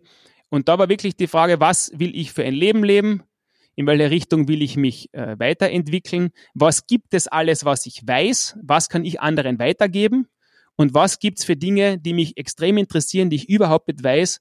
Und da habe ich die Entscheidung getroffen zu sagen, weißt du was, das, was ich aus der Vergangenheit gelernt habe, das muss ich jetzt einmal aus meinem Kopf heraus in ein Format bringen und das nehme mhm. ich mit. Die ganzen positiven Sachen, die mich zu dem gemacht haben, wie ich jetzt bin und vor allem die negativen Sachen, die mich so viel gelehrt haben und wo ich jetzt weiß, dass jede Niederlage und jeder Setback, jede Herausforderung mich eigentlich noch viel weiter gebracht hat und in viel bessere Richtungen gelenkt hat, als ich sie mir selber jemals äh, vorstellen konnte. Das nehme ich jetzt mit in meine nächste Aufgabe. Ich starte wieder von Null Ich sage nicht, dass ich nie mehr in das alte Leben zurückgehe, aber jetzt ist die Zeit so, wie sie ist. Ich will was Neues kennenlernen und ich springe ins kalte Wasser. Das ist ja. etwas, was für mich ganz entscheidend ist, nämlich diese Herausforderungen anzunehmen, nicht als was Negatives, sondern als was extrem Positives und nämlich vor allem auch das Scheitern als was extrem Positives zu sehen, weil nur wenn du selber dieses Gefühl hast, bei mir ist es zumindest so, und ich weiß, dass es bei vielen anderen Leuten auch so ist, ähm, indem du dieses Gefühl für dich selber entwickelst, wie sich etwas anfühlt, kannst du auch deine Erfahrung weitergeben. Es gibt viele Leute, die erzählen aus der Theorie heraus irgendwas und hat auch seine Wertigkeit, ist ganz klar aber ähm, für mich ist es extrem wichtig, dass ich nur von Dingen rede, die ich selber erfahren habe. So, jetzt habe ich von Zielen geredet. Das war für mich jetzt das Dilemma. Ich habe ja keine Meistertitel jetzt mehr zu gewinnen gehabt. Meine Sportkarriere mhm. war zu Ende. Ich, ich, die, das große Kinderziel oder Bubenziel, der beste Spieler der Welt zu werden, das hat sich schon vor Jahren verabschiedet. Da habe ich neue Ziele gebraucht und war halt dann der Coach, der den Titel gewinnen wollte und seine Spieler ja. weiterbringen wollte. Und das ist mir auch gelungen mit Hilfe der anderen und mit denen, die mich auch weitergebracht haben. Und das nächste Ziel war dann als Manager die Herausforderung, wie kannst du eine erfolgreiche Nachwuchsorganisation bauen? Welche Leute brauchst du dazu? Was für eine Kultur willst du implementieren? Äh, du hast ein leeres Blatt oder ein fast leeres Blatt Papier. Schaffen wir es jetzt, die nicht aus diesem Metier, aus dem, aus dem Business kommen, auch etwas zu erstellen, was geschäftlich erfolgreich sein kann und sportlich? Äh, und so weiter. Das sind so, also ich habe mir diese, diese Ziele und diese Motivationen für mich gesucht und jetzt auf einmal ist das weggefallen für mich. Und das war für mich etwas ganz Entscheidendes, wo ich draufgekommen bin, halt einmal, ohne diesem großen, klar definierten Ziel bist du so wie ein Kapitän auf einem Schiff, ohne zu wissen, wohin du fährst. Ja. Du kannst der Kapitän sein. Lass mich kurz einhaken zum Thema Ziele. Ich glaube, das ist ein, ein spannendes Thema, äh, dass du diese brauchst und wir verwenden da eine Methode, die nennt sich SMART. Das heißt, deine Ziele müssen smart sein.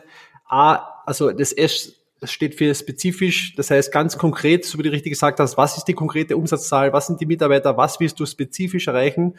Das zweite muss natürlich messbar sein. Also die, die Zahl, ähm, spezifische, welches spezifische Ding muss es sein, wie soll es messbar sein, mit welcher Zahl. Es, ein Ziel muss auf jeden Fall auch attraktiv sein, das heißt, es muss dich bewegen, dass du jeden Tag quasi aufstehst, aus dem Bett kommst und um da irgendwas zu tun. Es muss, muss in gewisser Form auch realistisch sein, auch wenn du sagst, ich, ich möchte jetzt einfach 10x, also ich möchte jetzt einfach mein, mein Business oder mein, mein Vorhaben zehnmal vergrößern. Es muss in einer realistischen Form passieren und ganz wichtig noch ein Thema, es muss auch terminiert sein. Das heißt, jedes Ziel braucht ganz klar eine Deadline, so wie du auch früher gesagt hast. Äh, das wollte ich jetzt nur noch kurz einwerfen, um mal so, so was Praktisches noch mitzugeben äh, zu diesem Thema Zielen. Ich halte jetzt mal fest zur Champions Mindset Methode. Das heißt, was ich hier jetzt herausgelesen habe, ist das erste, du musst mal committed sein, um die Herausforderung anzunehmen. Das ist mal grundsätzlich das, das, das eine. Du musst einfach zu sagen, okay, das ist das Ding, ich nehme diese Herausforderung an und die zweite Sache ist, du musst dir ein konkretes Ziel setzen, das wirklich spezifisch ist, messbar, attraktiv, mit einer Deadline versehen. Was noch? Was kommt dann danach, Dieter? Was ist der nächste Schritt? Also wenn dieses Ziel einmal für dich klar ist, dann hast du schon einmal das Wichtigste, dann kann man nämlich definieren, was für Schritte dazwischen notwendig sind. Und was ist der erste Schritt? Wen brauchst du dazu? Was für Skills musst du dazu schärfen? Auf wo ist der Ist-Stand? Mhm. Und dann kannst du die ersten Schritte unternehmen. Und da muss man auch von der, von dem, was ich von dem Mindset meine, ist, ähm, man muss verstehen, dass in Marketing werden sehr oft diese Quantum Leaps, diese großen, riesigen Änderungen über Nacht beschrieben.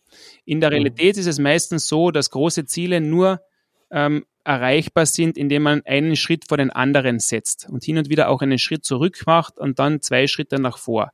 Das heißt, ich kann da ein Beispiel bringen, was ich meine ist, ein Prozent besser jeden Tag ist etwas, ja. was auch so ein Schlagwort ist. Ein Prozent in etwas, was notwendig ist, um dein Ziel zu erreichen. Das lässt sich wirklich aufschreiben und definieren, okay, was muss ich machen, um diesen Skill zu verbessern. Was, den Skill brauche ich, den Skill brauche ich und den Skill brauche ich und den, diese Person brauche ich dazu. Und was kann ich jeden Tag verbessern, um da besser zu werden? Und ist 100% jeden Tag möglich? Nein. Ist 100% von einer Woche auf die andere möglich? Wahrscheinlich nicht. Auch nicht in einem Monat. Aber 1% jeden Tag irgendwas besser zu machen. Das ist mhm. möglich. Das ist nämlich etwas, was man fast nicht spürt, aber ein Prozent verbessern nur in der, in der, in der, rein in der, in der Theorie. Mach jeden Tag des Jahres einen Skill ein Prozent besser und am Ende des Jahres bist du 37, 37 mal besser als zuvor. Genau, ich habe jetzt auch nämlich schnell nachgeschaut, wie viel Prozent das ist. Äh, 37,78 Prozent. Nein, und 37 Mal. Das ist eben, das ist jetzt also auch 37 etwas, Mal. Ja, ja, genau, 37 Mal besser. Man kann das nachrechnen. Auch ich habe das mehrmals nachgerechnet. Denke mal, ja, sag mal, das gibt's ja nicht. Bin ich schon, also ich bin jetzt nicht der Mathematiker, aber es gibt gescheite Leute, die das genau wissen, wie man das, äh, wie man das rechnet. Also 37 Mal besser in der Theorie. Und jetzt stell dir mal diese Kraft vor, der Veränderung der kleinen Schritte in allen Komponenten, die dich in irgendetwas erfolgreich werden lassen.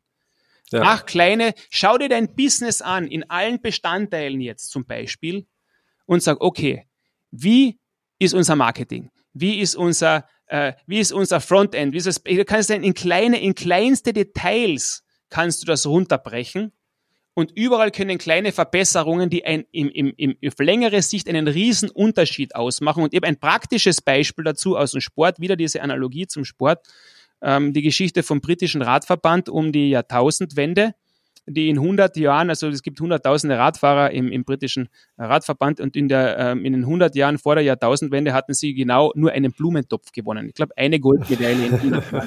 Und das ist so weit gegangen, dass die großen Ausrüster die britischen Radfahrer gar nicht mehr sponsern wollten, weil sie nicht mit dem verbunden sein wollten, also so schlimm kann es einmal werden als Sportler. Und dann hat der britische Radverband etwas gemacht, sie haben einen neuen Performance Director engagiert. Und dieser Performance Director war ein großer Fan der schrittweisen kleinen minimalen Verbesserungen in allen Bereichen. Der hat den Radsport seziert und hat in allen Sparten minimale Änderungen und Verbesserungen durchführen lassen. Also von der Sportlerseite kann ich nur sagen, dass sie diesen Menschen wahrscheinlich über Jahre alle gehasst haben wie die Pest. Weil es gibt nichts Schlimmeres als jemand, der permanent nur hinter dir steht und sagt, und dann noch ein bisschen mehr und dann noch ein bisschen besser, wo du eh schon glaubst, alles hundertprozentig gut zu machen. Also muss er unglaublich getriebener oder, oder, oder fokussierter Mensch gewesen sein. Aber es ist so weit gegangen, man kennt das aus dem Schwimmsport, wo sie mit, mit den Materialien für die Schwimmanzüge zum Beispiel so experimentiert haben, um weniger Wasserwiderstand mhm. zu haben. Der hat diese Sachen im Radsport eben umgesetzt. Das war zum Beispiel so wie in den LKWs, die sie für die Tour de France oder für die großen Rennen benutzen, damit die Sportler die Räder transportieren, worin trainiert wird und so dass die Farbe innerhalb der Trucks geändert wurde, damit man den Staub besser sehen kann, der sich niedersetzt, der erstens in die Lungen von den Sportlern kommen könnte oder in die, in die Radlager bei den, bei den Rennmaschinen und solche Sachen. Also Sachen, wo du sagst, ja, sag einmal, spielst du jetzt schon? aber, aber was ist passiert? Was ist passiert? Von 100 Jahren Erfolglosigkeit innerhalb von fünf Jahren bei den Olympischen Spielen war der britische Radverband der Verband, der über 60 Prozent der Goldmedaillen abgeholt hat, über alle Wahnsinn. Radbewerbe. Und vier Jahre später wieder 80 Prozent. Und dann haben sie diesen Stretch Cup mit dem, äh, mit dem Dave Wiggins, glaube ich, heißt er, und Richard Fromm, wo sie ja fünfmal in Folge die Tour de France gewonnen haben, was davor noch nicht möglich war. Also man sieht kleine, schrittweise Veränderungen. 1% better ja. every day ist etwas, was große, was, was riesige Veränderungen und den ganzen Wechsel. Es sind die großen Veränderungen nicht immer notwendig und das ist natürlich etwas, was jeder für sich anwenden kann in allen Bereichen. Dieses Wissen, okay, ich muss mal wissen, wohin will ich? Wenn ich das nicht weiß, kannst du den ja. besten Kapitän das beste Schiff haben, du kommst nirgends an. Wohin will ich? Und dann wissen, dass diese kleinen Veränderungen in allen Bereichen, man muss dann sezieren anfangen, was sind die Faktoren, welches Umfeld muss ich schaffen, was sind die Skills und dann kann man sagen, okay, da bin ich da, da bin ich da, da bin ich da und dann mit den kleinen Verbesserungen anfangen und diese Konsistenz über Zeit wird einfach Ergebnisse bringen. Und das ist das Champions Mindset zu sagen, es wird nicht von heute auf morgen passieren, ich muss wissen, wovon mhm. ich rede und die Schritte einleiten. Ja, super. Ich, ich wiederhole nochmal für unsere Zuhörer. Das heißt, zuerst kommt eigentlich ähm, das konkrete Setzen von Zielen dann musst du die Herausforderung mal annehmen, also rein mental, wo du sagst, okay, das ist Commitment zu haben, wo ich hin möchte. Dann sagst du, du brauchst eine Status Quo-Analyse und wen brauchst du dazu? Also wen brauche ich, um mein Ziel überhaupt zu erreichen? Was habe ich aktuell und äh, wie komme ich dahin? Beziehungsweise mit wem komme ich dahin? Wer muss zu meinem Team gehören?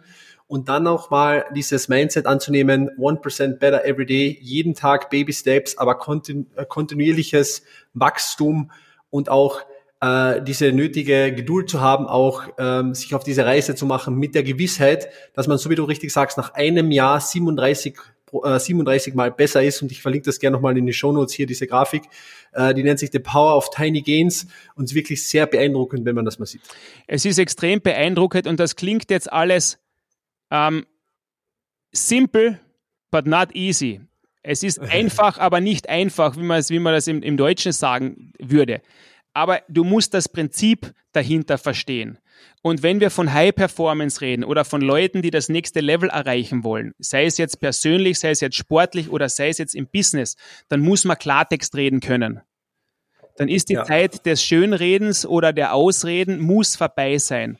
Und wenn man sich diese Chance, wenn man, wenn man mal anfängt, diese Erkenntnis zu haben und dieses Bewusstsein zu haben, dann muss man sich natürlich hinsetzen und die richtigen Analysen machen.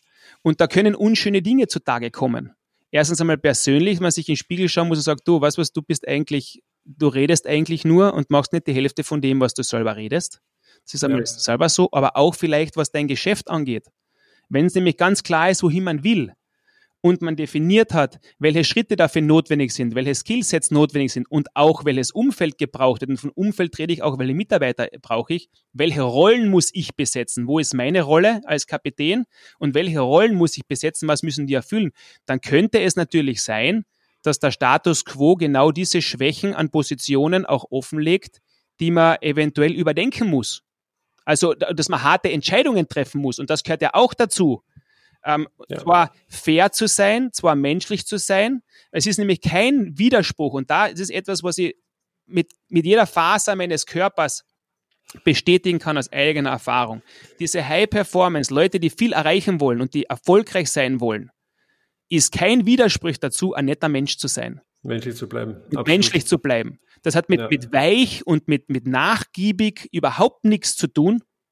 Das hat damit zu tun, andere Meinungen zuzulassen. Das hat damit zu tun, andere gewinnen zu lassen, auch wenn's, wenn der Zeitpunkt dafür da ist, anderen ein gutes mhm. Profil gibt. Weil der größte Anführer und der beste Anführer ist nicht der, der selber die beste Leistung bringt, sondern es ist der, der andere besser macht. Ja, Ganz, ganz klar. Ähm, Frage dazu, wie ehrlich bist du da mit deinen quasi Businessmen?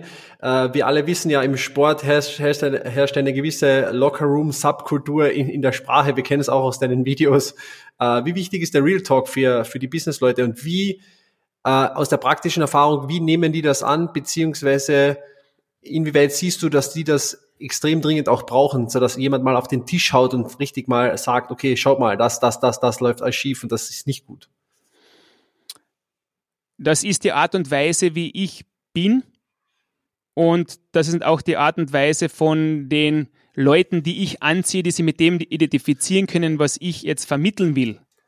Ähm, ich bin mhm. sicher nicht für jedermann. Ich kann auch nicht jedes Problem lösen. Ich sage das überhaupt nicht, dass ich Experte für alles bin. Ich kann das Feedback geben auf der Wellenlänge für die Leute, wo es auch ankommt.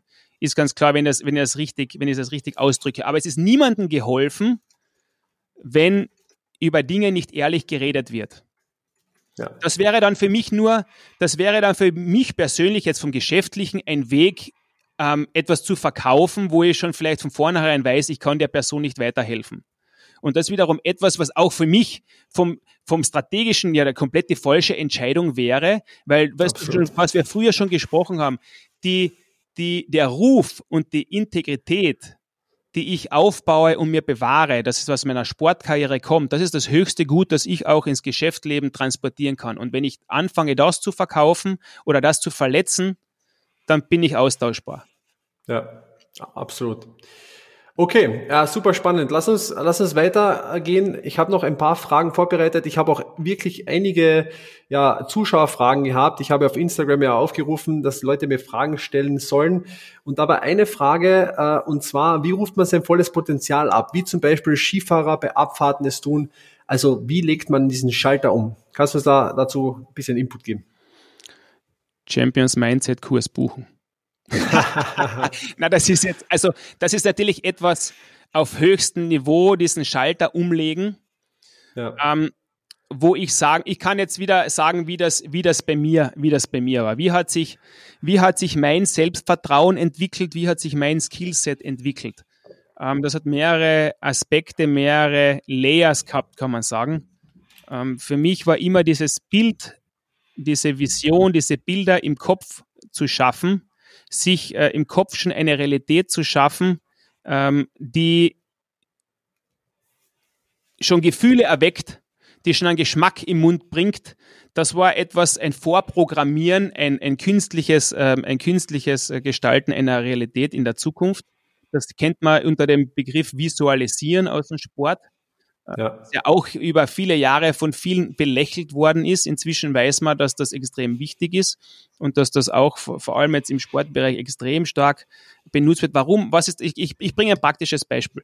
Ich will irgendein, ich will zum Beispiel einen Penalty schießen in einer ja. wichtigen Situation. Das ist jetzt der Schalter, der umgelegt werden muss ähm, beim, beim, beim Skifahren auch. Warum der Marcel Hirscher dreimal durchatmet und äh, dann fehlerfrei den zweiten Lauf bei der WM in Schladming zum Beispiel runterlegt. Warum der Novak Djokovic ähm, in, den, äh, in dem Finale von den Australian Open den Dominic Thiem, obwohl er auf der Verliererspur war, äh, mit, mehr, äh, mit ein paar Atemzügen und einer einzigen oder zwei Szenen im Spiel auf einmal den Schalter umgelegt hat und, äh, und, und seine Siegermentalität wieder zum Ausdruck gebracht hat und seine ganze Erfahrung ausgespielt hat. Was, wie, wie kommt es zu diesen? Das ist einerseits ähm, jahrzehntelanges oder zigtausende Male eine gewisse technische Bewegung zum Beispiel wiederholen, äh, wo ja. es einfach nur darum geht, wenn man weiß, wie die Reizleitungen im Körper funktionieren und wie Automatismen im Körper ähm, äh, aufgebaut werden über viele Jahre, und wie viel Energie dann im Endeffekt für gewisse ähm, Bewegungen ähm, äh, willentlich oder unterbewusst aufgebracht werden muss. Und das ist einfach eine Trainingssache. Du trainierst und du trainierst und du trainierst und du besserst aus und du wirst, du versuchst es besser zu machen und du musst, du scheiterst und du besser, besser, besser, hunderttausende mal millionenfache Wiederholungen. So, das, mhm. das, ist einmal, das ist einmal das eine. Das ist das blanke Training, das blanke Schwitzen, das blanke über den, über den Punkt hinausgehen, um besser zu werden. Das schaffen ja auch nicht viele oder nicht alle. Ja, diese berühmten 10.000 Stunden mit etwas zu verbringen, um richtiger Meister das, darin zu das werden. Das hat etwas, das hat natürlich etwas und das ist wiederum, das ist auch etwas, was man nachschauen kann. Zum Beispiel, da gibt es ja so eine herrliche Sendung, ich weiß nicht genau, wie die heißt, auf YouTube kann man die nachschauen.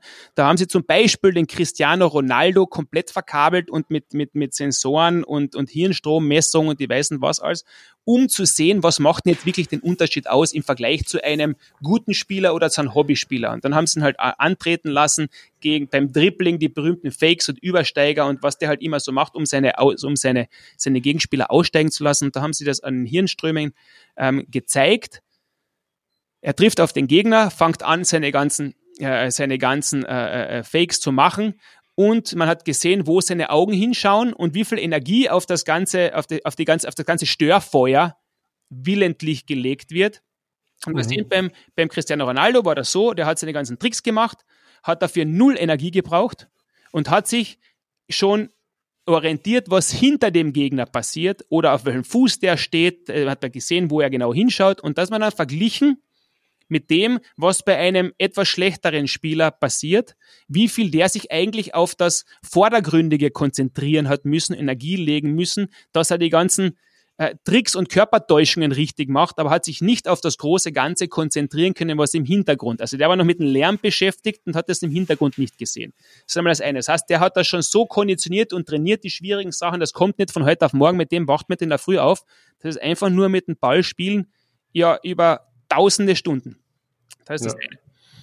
Und das andere ist dieses Visualisieren. Für mich war das extrem wichtig. Wieder ein konkretes Beispiel ist ein Penalty-Schuss.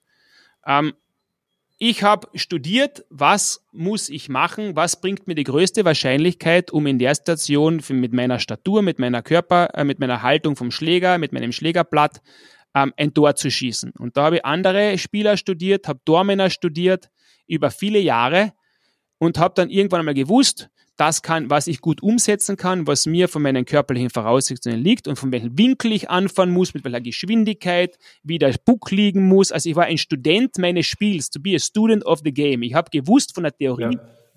was bringt mir die höchste Wahrscheinlichkeit? Wo werden die meisten Tore geschossen? Wo sind diese Sweet Spots und wo sind die dunklen, die dunklen Punkte ähm, bei, bei, einem, bei einem Tormann? Wo hat er am meisten Probleme? Das heißt, ich werde potenziell erfolgreich, wenn ich es schaffe, die Theorie zu reproduzieren in der Praxis durch Training.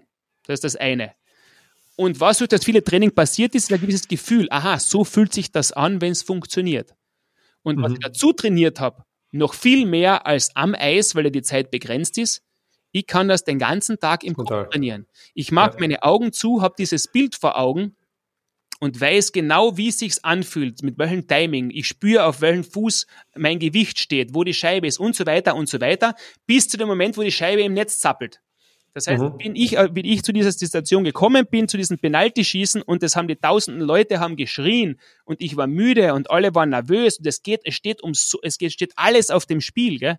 Dann war ich hat immer funktioniert, aber ich war in der Lage, äh, ich bin ja auch oft genug gescheitert dabei, aber ja. ich habe das trotzdem immer wieder probiert, weil das war für mich dann einfach nur, okay, nächstes Mal besser, aber es ist dann ruhig geworden. In dem mhm. Moment, mhm. wo dann alle anfangen, wie Händel ohne Kopf herumrennen und die größten Profis dann auch nervös werden, habe ich gewusst, ich habe das eine Million Mal schon gemacht. Ob da jemand schreit, ob da niemand schreit, es ist immer das Gleiche. Und viele Leute glauben, dass besondere Leistungen nur durch Außergewöhnliches oder dass der große Erfolg nur durch außergewöhnliche Sachen, noch nie Dagewesenes funktioniert. Die Wahrheit ist die, dann, wenn es wirklich um viel geht, spielt sich alles nur noch im Kopf ab. Ja. Weil auf einmal kommt das Geld im Spiel, auf einmal kommt, kommt die Ehre ins Spiel. Was wäre, wenn wir das jetzt noch verlieren? Was wäre, wenn wir das gewinnen? Gell? Mhm. Und die, die das, den ganzen Lärm ausschalten können und einfach nur das auf höchstem Niveau abliefern, ein Basislevel abliefern, die sind erfolgreich. Und das habe halt ich so oft geübt im Kopf. Ich habe das verstanden, ich habe das studiert, ich habe das gewusst und dann zu, in dem Moment, wo ich es gebraucht habe, habe ich es öfter abrufen können als nicht abrufen können. Mhm. Das machen also, halt Erfolge. So, äh, so wie zum Beispiel ein Skifahrer. Ja, zusammen, zusammenfassend würde ich, würde ich im Endeffekt sagen, um diese Frage zu beantworten, ganz klar, du musst mal mental lernen, den Lärm rund um dich ausblenden zu können. Da gibt's ja auch die verschiedenen Taktiken, ob es jetzt Meditation oder was auch immer ist. Und dann die Wiederholung im physischen, aber natürlich auch im, im mentalen Sinne.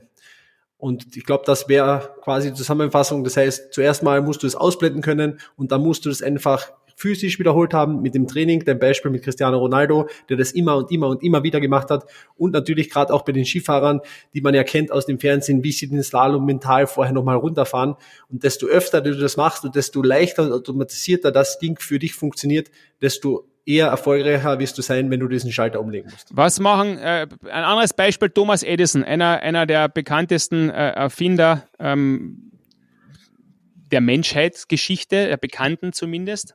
Ja. Ähm, der hat einen ganz, ganz einen klassen Spruch äh, von sich gegeben. Der hat gesagt, ich habe nicht versagt, I didn't fail. Um, I just found 10.000 ways that didn't work. Ja. Um, und das ist, das ist irgendwie sinnbildlich dafür, wenn du weißt, was der Outcome sein soll, dann lassen sich die Schritte dazu reproduzieren. Außer es ist ja. etwas, was kein Mensch auf der Welt jemals gemacht hat, dann ist einfach nur Trial and Error, uh, Learning by Doing bis zum, bis zum Schluss. Aber, aber es lässt sich, wenn der Plan klar ist, wenn das Ziel klar ist, lässt sich der Plan aufstellen. Und dann heißt es einfach anfangen zu gehen und zu scheitern und noch einmal zu probieren und noch einmal zu probieren. Und die Leute, die aus meiner Erfahrung am Ende erfolgreich sind, sind oft die, die es einfach nur noch einmal probiert haben. Ja. Lass mich, lass mich hier noch ein Zitat einwerfen von Michael Jordan. Ja, der ist ein bisschen jüngerer, aber I failed over and over again in my life and that's why I succeeded. Äh, Im Endeffekt ganz genau wie Edison. Und so wie du richtig gesagt hast, die das einfach nochmal probiert haben. Und dieses, diese Failure, deswegen gibt's auch in Silicon Valley ein Mantra, fail often, fail fast, das ja bei uns nicht so angekommen ist noch. Also mach diese Fehler, lern daraus und mach's wieder und wieder und wieder. Irgendwann wirst du wirklich großartig sein in diesen Dingen. Cool. Lass uns switchen zum Thema Lernen und Wachsen. Dieter, du hast mit vielen Profis zusammengespielt, unter anderem mit NHL-Stars wie zum Beispiel Thomas Wanek. Entweder gegeneinander oder auch miteinander. Was hast du von diesen Persönlichkeiten lernen können? Gibt es da irgendwie eventuell vielleicht eine Begegnung, von der du uns erzählen möchtest? Die größten, also etwas, was für mich absolut heraussticht, ist die allergrößten Stars, Weltstars, die ich kennengelernt habe, im Sport und auch außerhalb des Sports, waren hinter verschlossenen Türen die nettesten Menschen. Mhm. Mit beiden Beinen am Boden, die haben genau diese, die haben dieses Bewusstsein gehabt, wer sie sind, was sie können, was sie nicht können und diese Anerkennung auch für andere Menschen. Und nicht gedacht, dass sie die Halbgötter sind, die, die die Weiß mit einem großen Löffel gefressen haben. Die waren einfach nur ausgezeichnet in dem, was sie in ihren Main Skills, in ihren, in ihren Hauptskills und, und äh, sind dadurch auch in ein Licht gerückt worden, dass sie halt auch vor die Öffentlichkeit gebracht hat. Beim Thomas Wanek zum Beispiel war das ja so, wir, wir haben 2008 mit ihm im Nationalteam in, in äh, Innsbruck zusammengespielt, das letzte Mal in einer Mannschaft, wo wir dann äh, wieder aufgestiegen sind in die A-Gruppe. Und da hat er gerade diesen 50 Millionen Dollar oder 55 Millionen Dollar Vertrag unterschrieben. Und äh, alles, worum sich es gedreht hat, war um diesen Vertrag und dieses, diese riesige Summe, die im Hintergrund steht. Und da waren Medienanfragen von der ganzen Welt die ganze Zeit. Der Thomas war das schon, ähm, war das schon leid, aber er hat gewusst, wie das Spiel funktioniert. Das ist auch ein Teil des Geschäfts aber das war nicht immer einfach. Er ist mit dem aufgewachsen. Aber er hat für sich selber, so habe ich ihn, ich bin jetzt nicht sein bester Freund und wir haben jetzt nicht, ich weiß nicht, wie viele hunderte Stunden miteinander verbracht, aber so habe ich ihn kennengelernt. Mhm. Ähm, er hat gewusst, was er für eine Rolle spielen muss nach außen. Er hat aber genauso gewusst, dass er der kleine Thomas ist, der das macht, was er gern macht und der deshalb auch diesen Vertrag bekommen hat, weil er etwas besonders gut macht. Und das war etwas, was er allen gezeigt hat, wieder am Eis obwohl er einer der jüngeren Spieler war. Warum er so gut ist, er hat wie ein Wahnsinniger an Details gearbeitet. Das ist nicht, mhm. das kommt nicht von ungefähr. Diese eine Prozent, über die wir gerade vorher gesprochen haben. One Prozent better Genau, One Prozent. Er hat nach Meinungen gefragt, wie würdest du machen? Er hat mit Dormenern geredet, du, was, was ist für dich am schwierigsten, wenn ich so stehe, wenn ich so stehe? Er hat dem Verteidiger gesagt, du, wenn ich da stehe, dann schieß dort hin, weil da kann ich am besten, er ist ja in diesen drei Metern oder fünf Metern ums Tor herum absolute Weltklasse nach wie vor. Ähm, und da hat man einfach so viel lernen können von ihm, hat ihm einfach so viel weitergebracht. Und das habe mhm. ich bei allen kennengelernt, die aufs allerhöchste Niveau gekommen sind. Ähm, und äh, das ist einmal die, Nummer eins Sache, die ich, die, die, die mich, die, das andere habe ich eher erzählt, zum Beispiel vom Hokan Loop, ja. der jetzt wirklich nach wie vor einer der größten schwedischen Stars ähm, ist oder erfolgreichsten Spieler und anerkanntesten Leader, nicht nur im Eishockey ist die Art und Weise, wie er mit anderen umgeht. Und mhm. das höchster Anspruch an sich und an Leistung, aber gleichzeitig jemand, der da auch um einen Hals fällt und, und, und der, der Tränen zerdrückt, wenn's, wenn, wenn Emotionen frei werden und einfach Leute mitreißt und so am Boden geblieben ist. Und das sind für mich die Sachen, die für mich am prägendsten waren. Das ist, das ist auch etwas, wo ich mich persönlich so zu Hause gefühlt habe mit dieser Art von Leadership die eigentlich eher sich auf einer anderen Ebene stattfindet als auf dem Papier. Mhm. Ja, sehr, sehr interessant. Ähm, lass uns weitergehen. Ich habe noch eine Frage mitgebracht, äh, die hat tatsächlich mein Vater gestellt. Der ist auch in diesem Mental-Coaching-Bereich drin, zwar nicht im Eishockey, sondern im Fußball. Der hat gefragt, wie geht man mit Druck um bei einem entscheidenden Spiel? Also wenn du gewinnen musst. Ja, und mit, über Druck haben wir heute ja schon viel gesprochen. Aber wie kannst du quasi diesen Druck etwas lösen und wie bist du aktiv mit diesem Druck umgegangen? Das ist ja auch, in, um es in, in Business-Kontext zu, Kontext zu bringen, ich, ich habe jetzt ein Meeting über einen richtig entscheidenden Deal, vielleicht äh, steht da ganz viel auf dem Spiel. Wie handelt man diesen Druck? Also ich unterscheide da persönlich äh, von zwei Dingen. Wenn du in eine Situation kommst, wo du das Gefühl hast, du hast jetzt so einen Druck, du musst unbedingt, ja, dann ist das eine Situation, mit der du jetzt unmittelbar umgehen musst, aber da ist davor schon ein bisschen was falsch gelaufen, dass du in eine Situation kommst. Ähm, wenn man das Bewusstsein hat, dass, dass man überhaupt nichts muss, was ist das Worst-Case-Szenario, das aus dem jetzt äh, entstehen könnte, wenn du das Spiel jetzt nicht gewinnst? Also diese, diese, diese Frage ist jetzt spezifisch im Sport das entscheidende Spiel zum Beispiel.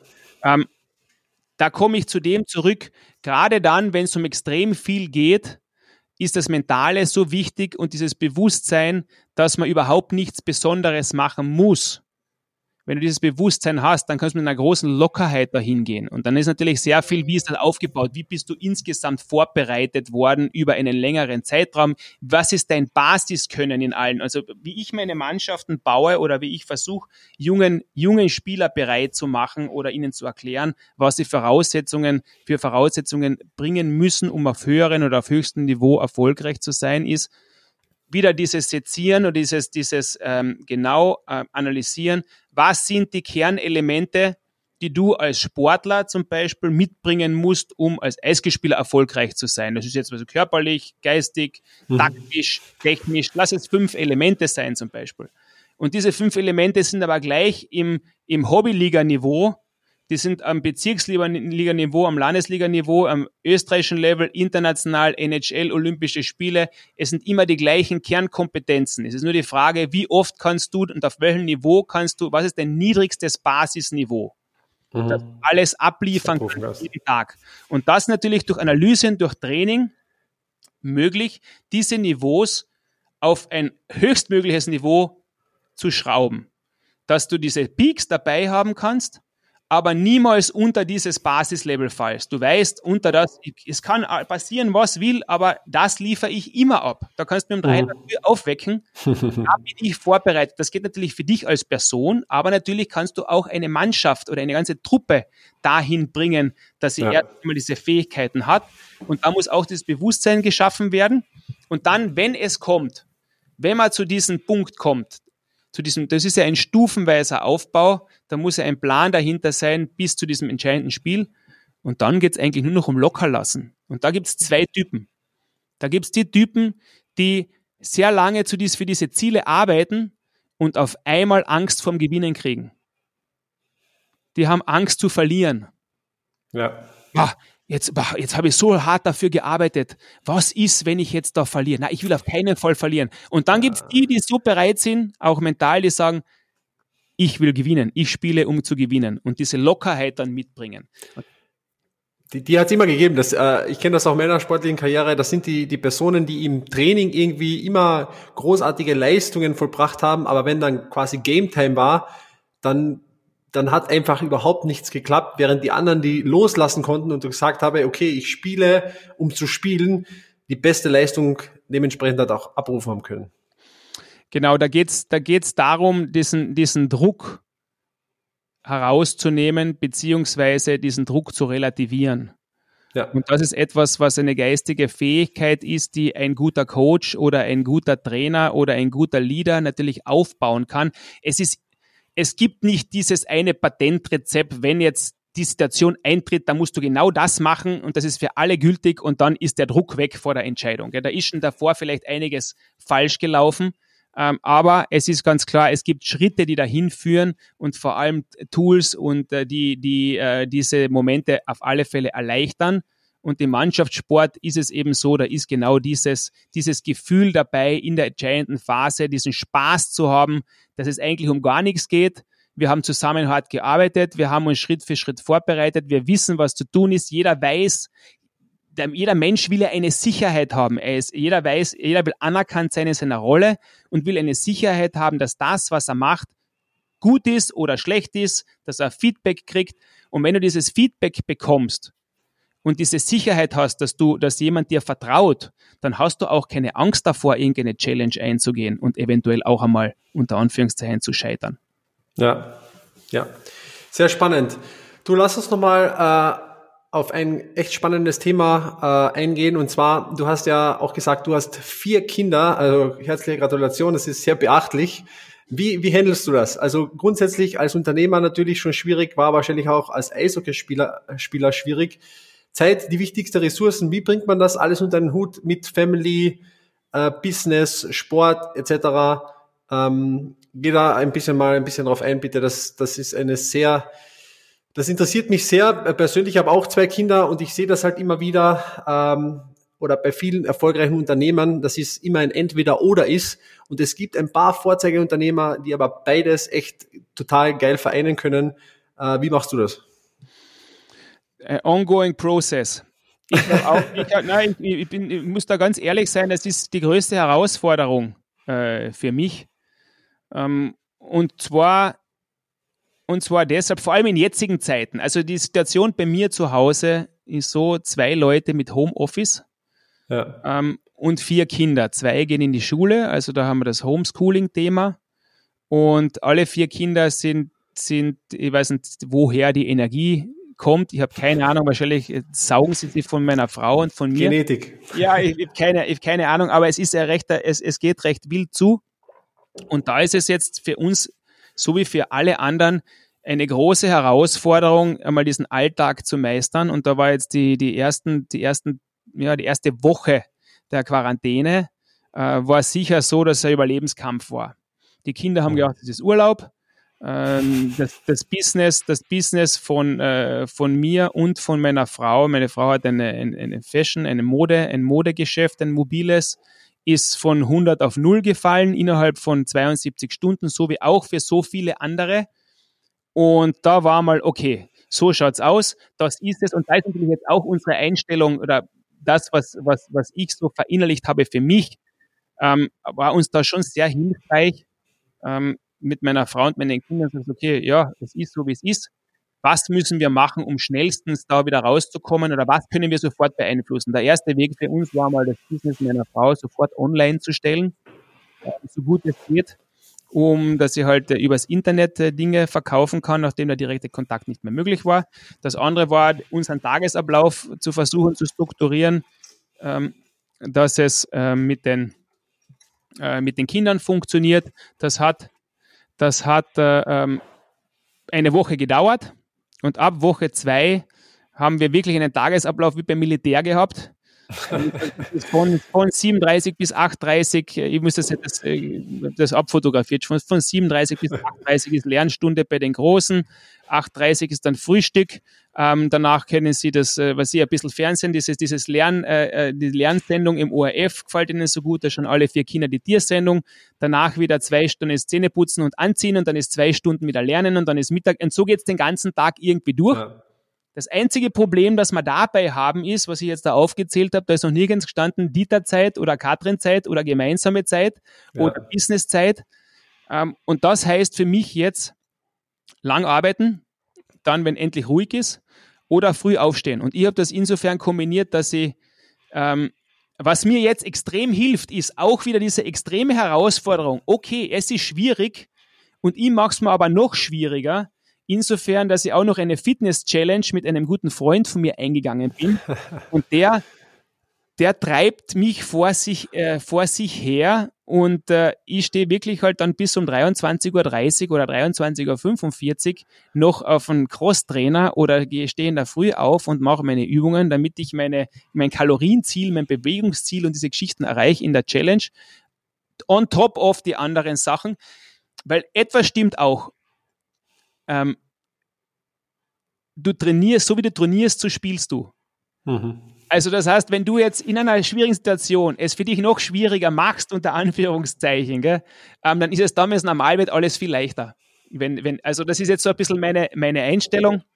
Aber diese, den Tag Struktur, ich glaube, dass das extrem wichtig ist, dass diese Struktur im Tag ist mit diesen, vor allem mit diesem Zerrissensein zwischen Arbeit und Familie, ähm, man ist nicht hundertprozentig da und man ist nicht hundertprozentig auf der anderen Seite. Es ist ein extremes Frustpotenzial und das hilft mir extrem zu sagen, okay, wenn ich bei der Familie bin, wenn ich bei den Kindern bin, bin ich 100% bei den Kindern und spiele 100% mit den, mit den Kleinen. Aber wenn ich jetzt in der Arbeit bin, dann muss ich mich hundertprozentig auf das konzentrieren, ohne Störungen. Und dann komme ich in diese, in diese, in diesen Flow hinein. Ja. Das geht nicht in zehn Minuten, sondern da brauche ich meine, meine Deep Working Blogs und da hole ich mir aber auch da hole ich mir auch meine Mentoren dazu, die halt Spezialisten sind, ähm, äh, wie man halt äh, seinen Tag perfekt strukturiert, um in diese Flow, in diesen Bereich zu kommen. Also ich hole mir da auch meine Kurse und meine Bücher, ja. um an dem zu arbeiten, weil ich da auch Probleme habe. Ja, ich glaube, es ist eine Illusion, ähm, mit den Kindern zu spielen und nebenbei vielleicht noch irgendwie ein Business-Telefonat zu führen. Das, das sollte man sch äh, schnellstmöglich aufgeben. Es klappt nicht, habe ich auch die Erfahrung gemacht. Äh, und so wie du es richtig gesagt hast, entweder 100% hier oder 100% da und dazu noch einen, einen strukturierten äh, Zeitplan, damit man auch alle Befindlichkeiten irgendwie unterkriegt. Ja, sehr, sehr interessant.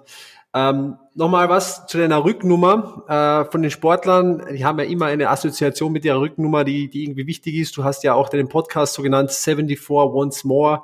Äh, was hat es damit auf sich, beziehungsweise welche Bedeutung steckt für dich hinter dieser 74? Ja, du hast es richtig gesagt, meine Identität als Sportler war über viele Jahrzehnte mit meiner Rückennummer ähm, eng verbunden. Nummer 74, äh, der Grund, warum ich Nummer 74 gewählt hatte, war der, dass einfach ich immer einer der Jüngsten war oder der Jüngste in den Mannschaften, wie ich äh, durch, den, durch die Jugend gegangen bin und dann in die Erste gekommen bin und meine Wunschnummern waren immer besetzt. und das war halt so, ja, nimm das, was übrig bleibt und sei, sei, bloß, sei bloß ruhig, lerne mal erst ein bisschen, gell, Bulli, und dann äh, wenn du, wenn du ein bisschen gelernt hast und Respekt erwiesen hast, dann darfst du auch mitreden. So ist das halt damals gewesen. Äh, und das war auch vollkommen in Ordnung so. Und dann war halt die Nummer 74 irgendwann einmal die Nummer, auf die ich zurückgefallen bin, wo ich natürlich eine große Bedeutung hinter habe. Das war mein, mein Geburtsjahr. Und die ist zum Synonym für mich geworden in Deutschland äh, und äh, in Mannheim damals und eben auch in Schweden. Und hat dann noch eine viel größere Bedeutung bekommen, wie meine wieder wie unsere Zwillinge, ähm, die zwei Mädchen auf die Welt gekommen sind am 7.4.2010. Und äh, dazu ist auch, wenn ich in die Astrologie schaue, haben die, die Zahlen 7 und 4 für mich auch ganz äh, in meinen Sternzeichen ähm, und äh, ja, eine ganz signifikante Bedeutung. Also ist etwas, was offensichtlich wirklich zu mir kommt äh, und was zu mir passt und deshalb wollte ich dem auch Ausdruck geben in 74 Once More ähm, in meiner Weiterentwicklung und die Zahlen sind für mich einfach sehr wichtig, ja. Ja, sehr, sehr interessant, immer mal so ein bisschen hinter äh, die Geschichte zu blicken, wie sich so Rückennummern entwickelt haben und was die Bedeutung da ist. Lisa, lass uns noch äh, eine Frage äh, abhändeln oder diese Frage kam auch von einem Zuseher auf Instagram und er hat gefragt, ich würde gerne wissen, was ihn, abgesehen von den Erfolgen, die mit Eishockey in Verbindung stehen, zu einem guten Coach machen und warum man sich als Business für ihn entscheiden sollte. Äh, eine sehr direkte und spannende Frage. Ähm, ja, ich, ich gebe sie einfach mal so weiter. Also warum sollte man als Unternehmer, als Business jetzt mit dir zusammenarbeiten? Das ist wirklich eine, eine, sehr gute Frage. Das gefällt mir, weil da, da redet jemand nicht um einen heißen Brei und, und will wissen, äh, was Sache ist, warum und wieso. Ähm, es ist so, es ist nichts neu erfunden. Das Rad ist von mir auch nicht neu erfunden worden. Ich kann Dinge weitergeben, die ich am eigenen Leib verspürt habe, die ich mir über 30 Jahre aufgrund meiner Persönlichkeit, aufgrund meines Trainings, meines Skillsets antrainiert habe und ich als Gründe, als Hauptgründe herausgefunden habe, warum ich in einem sehr kompetitiven Umfeld langfristig erfolgreich geworden bin. Als Einzelperson, als Anführer vor allem sehr angesehen, als Kapitän, meine größten Erfolge gefeiert, aber auch in Mannschaften. Und das ist etwas, was von meiner Person abhängt, nicht von dem, von den Worten, die dahinter stehen oder von den Theorien dahinter stehen, sondern von dem Gefühl, das ich entwickelt habe und was ich, was ich assoziieren kann mit den, mit den theoretischen Wissen, wie es auch in anderen Gruppen funktioniert. Und im Sport ist eben, gibt es eben viele Überleitungen für sämtliche Themengebiete, des Lebens. Und das kann ich gut Gruppen weitergeben. Das kann ich, das ist eine meiner Stärken. Ich kann Leuten helfen, diese Schritte nachzuvollziehen, diese Schritte, diese Emotionen nachzuempfinden, damit sie selber bessere Anführer werden, damit sie selber besser Leute mitziehen können, ihre Vision einer Gruppe weitergeben können und bessere Ergebnisse als Mannschaft, in diesem Fall als Unternehmer und Unternehmensziele zu erreichen, eine bessere Kultur aufzubauen, eine Kultur, wo ich genau weiß, die auf der ganzen Welt über viele Kulturen hinweg zum Erfolg führt und zu einer größeren, größeren Zufriedenheit, zu mehr Erfolg persönlich und zu mehr Erfolg in der Gruppe. Das ist der Grund, warum ich für viele Leute eine Hilfe sein könnte, Umgekehrt sehe ich das immer als Wechselbeziehung, weil auch ich lerne natürlich immer wieder dazu. Ich bin nicht mhm. jemand, der von sich behauptet, dass er die große Weisheit mit dem, äh, mit dem Löffel gefressen hat. Aber ich weiß, was ich weiß. Und da kann ich, habe ich eine Freude, das Leuten, die sich selber verbessern wollen, weiterzugeben. Ja, sehr, sehr spannend und äh, ja, ich kann es auch nochmal betonen, und ich sehe das immer und immer wieder, diese Gemeinsamkeiten zwischen Sport und der Businesswelt, das ist schon sehr ähnlich. Ja, ein CEO, ein Geschäftsführer, ein, eine, ein, ein, eine leitende Position, das ist ziemlich das gleiche wie ein Kapitän oder eine Führungsrolle in einer Mannschaft. Du kannst alleine wirst du niemals gewinnen und genau diese Qualitäten brauchst du auch in der Businesswelt, die du im Sport brauchst. Du musst lernen können, wie du Leute mitreißt. Du musst lernen können, welche innere Einstellung du überhaupt mal haben musst, wie du an diese Probleme rangehst. Äh, und ja, äh, meiner Meinung nach gibt's da ganz, ganz, ganz viele Gemeinsamkeiten, die man sich aus dem Sport ableiten kann. Und ähm, ich finde es ein, eine sehr spannende ähm, ja, Option, hier mit dem Dieter zu arbeiten. Und äh, meine letzte Frage wäre eigentlich jetzt nur noch, Dieter, was muss man jetzt tun, wenn man mit dir zusammenarbeiten will? Wo kann man mehr erfahren und wo kann ich jetzt hingehen oder wo können unsere Hörer hingehen, um äh, ja dann noch ein bisschen mehr Input von dir zu bekommen, beziehungsweise dann noch ein bisschen genauer in dieses Thema einzusteigen?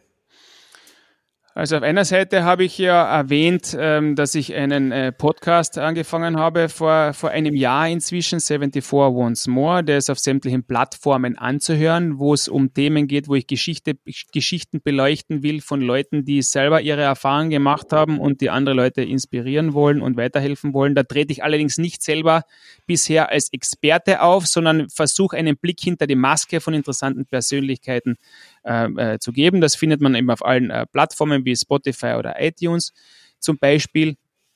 Ähm, mich als äh, Coach zu buchen ist möglich über direkten Kontakt über Instagram zum Beispiel oder über dieterkalt.com.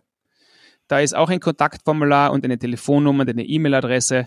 Und äh, das ist momentan die beste äh, Möglichkeit. Ich bin am Aufbau einer, einer Plattform, ähm, noch aber die E-Mail-Adresse auf, der, auf der aktuellen Facebook-Seite, auf der aktuellen Instagram-Seite und auch auf dieterkalt.com ist aktuell. Super. Okay, das heißt, wir verlinken das natürlich alles nochmal in die Show Notes. 74 Once More Podcast, dieterkalt.com oder ganz direkt äh, auf Instagram, wo der, wo der Dieter äh, unterwegs ist. Ich äh, bedanke mich sehr herzlich bei dir für deine Zeit. Äh, war eine sehr spannende Folge. Ich glaube, da stecken jeder Menge Golden Nuggets drin, da stecken jeder Menge Dinge drin, äh, von denen auch unsere Hörer profitieren können, ob sie jetzt im Sport, im Business oder im privaten Umfeld sind. Ähm, also recht herzlichen Dank, Dieter. Schön, dass du dabei warst und ja, äh, hört wieder mal rein bei Raus aus dem Mittelmaß. Ich wünsche euch noch äh, einen wunderbaren Tag. Ciao, bis bald. Danke für die Einladung, Bernd.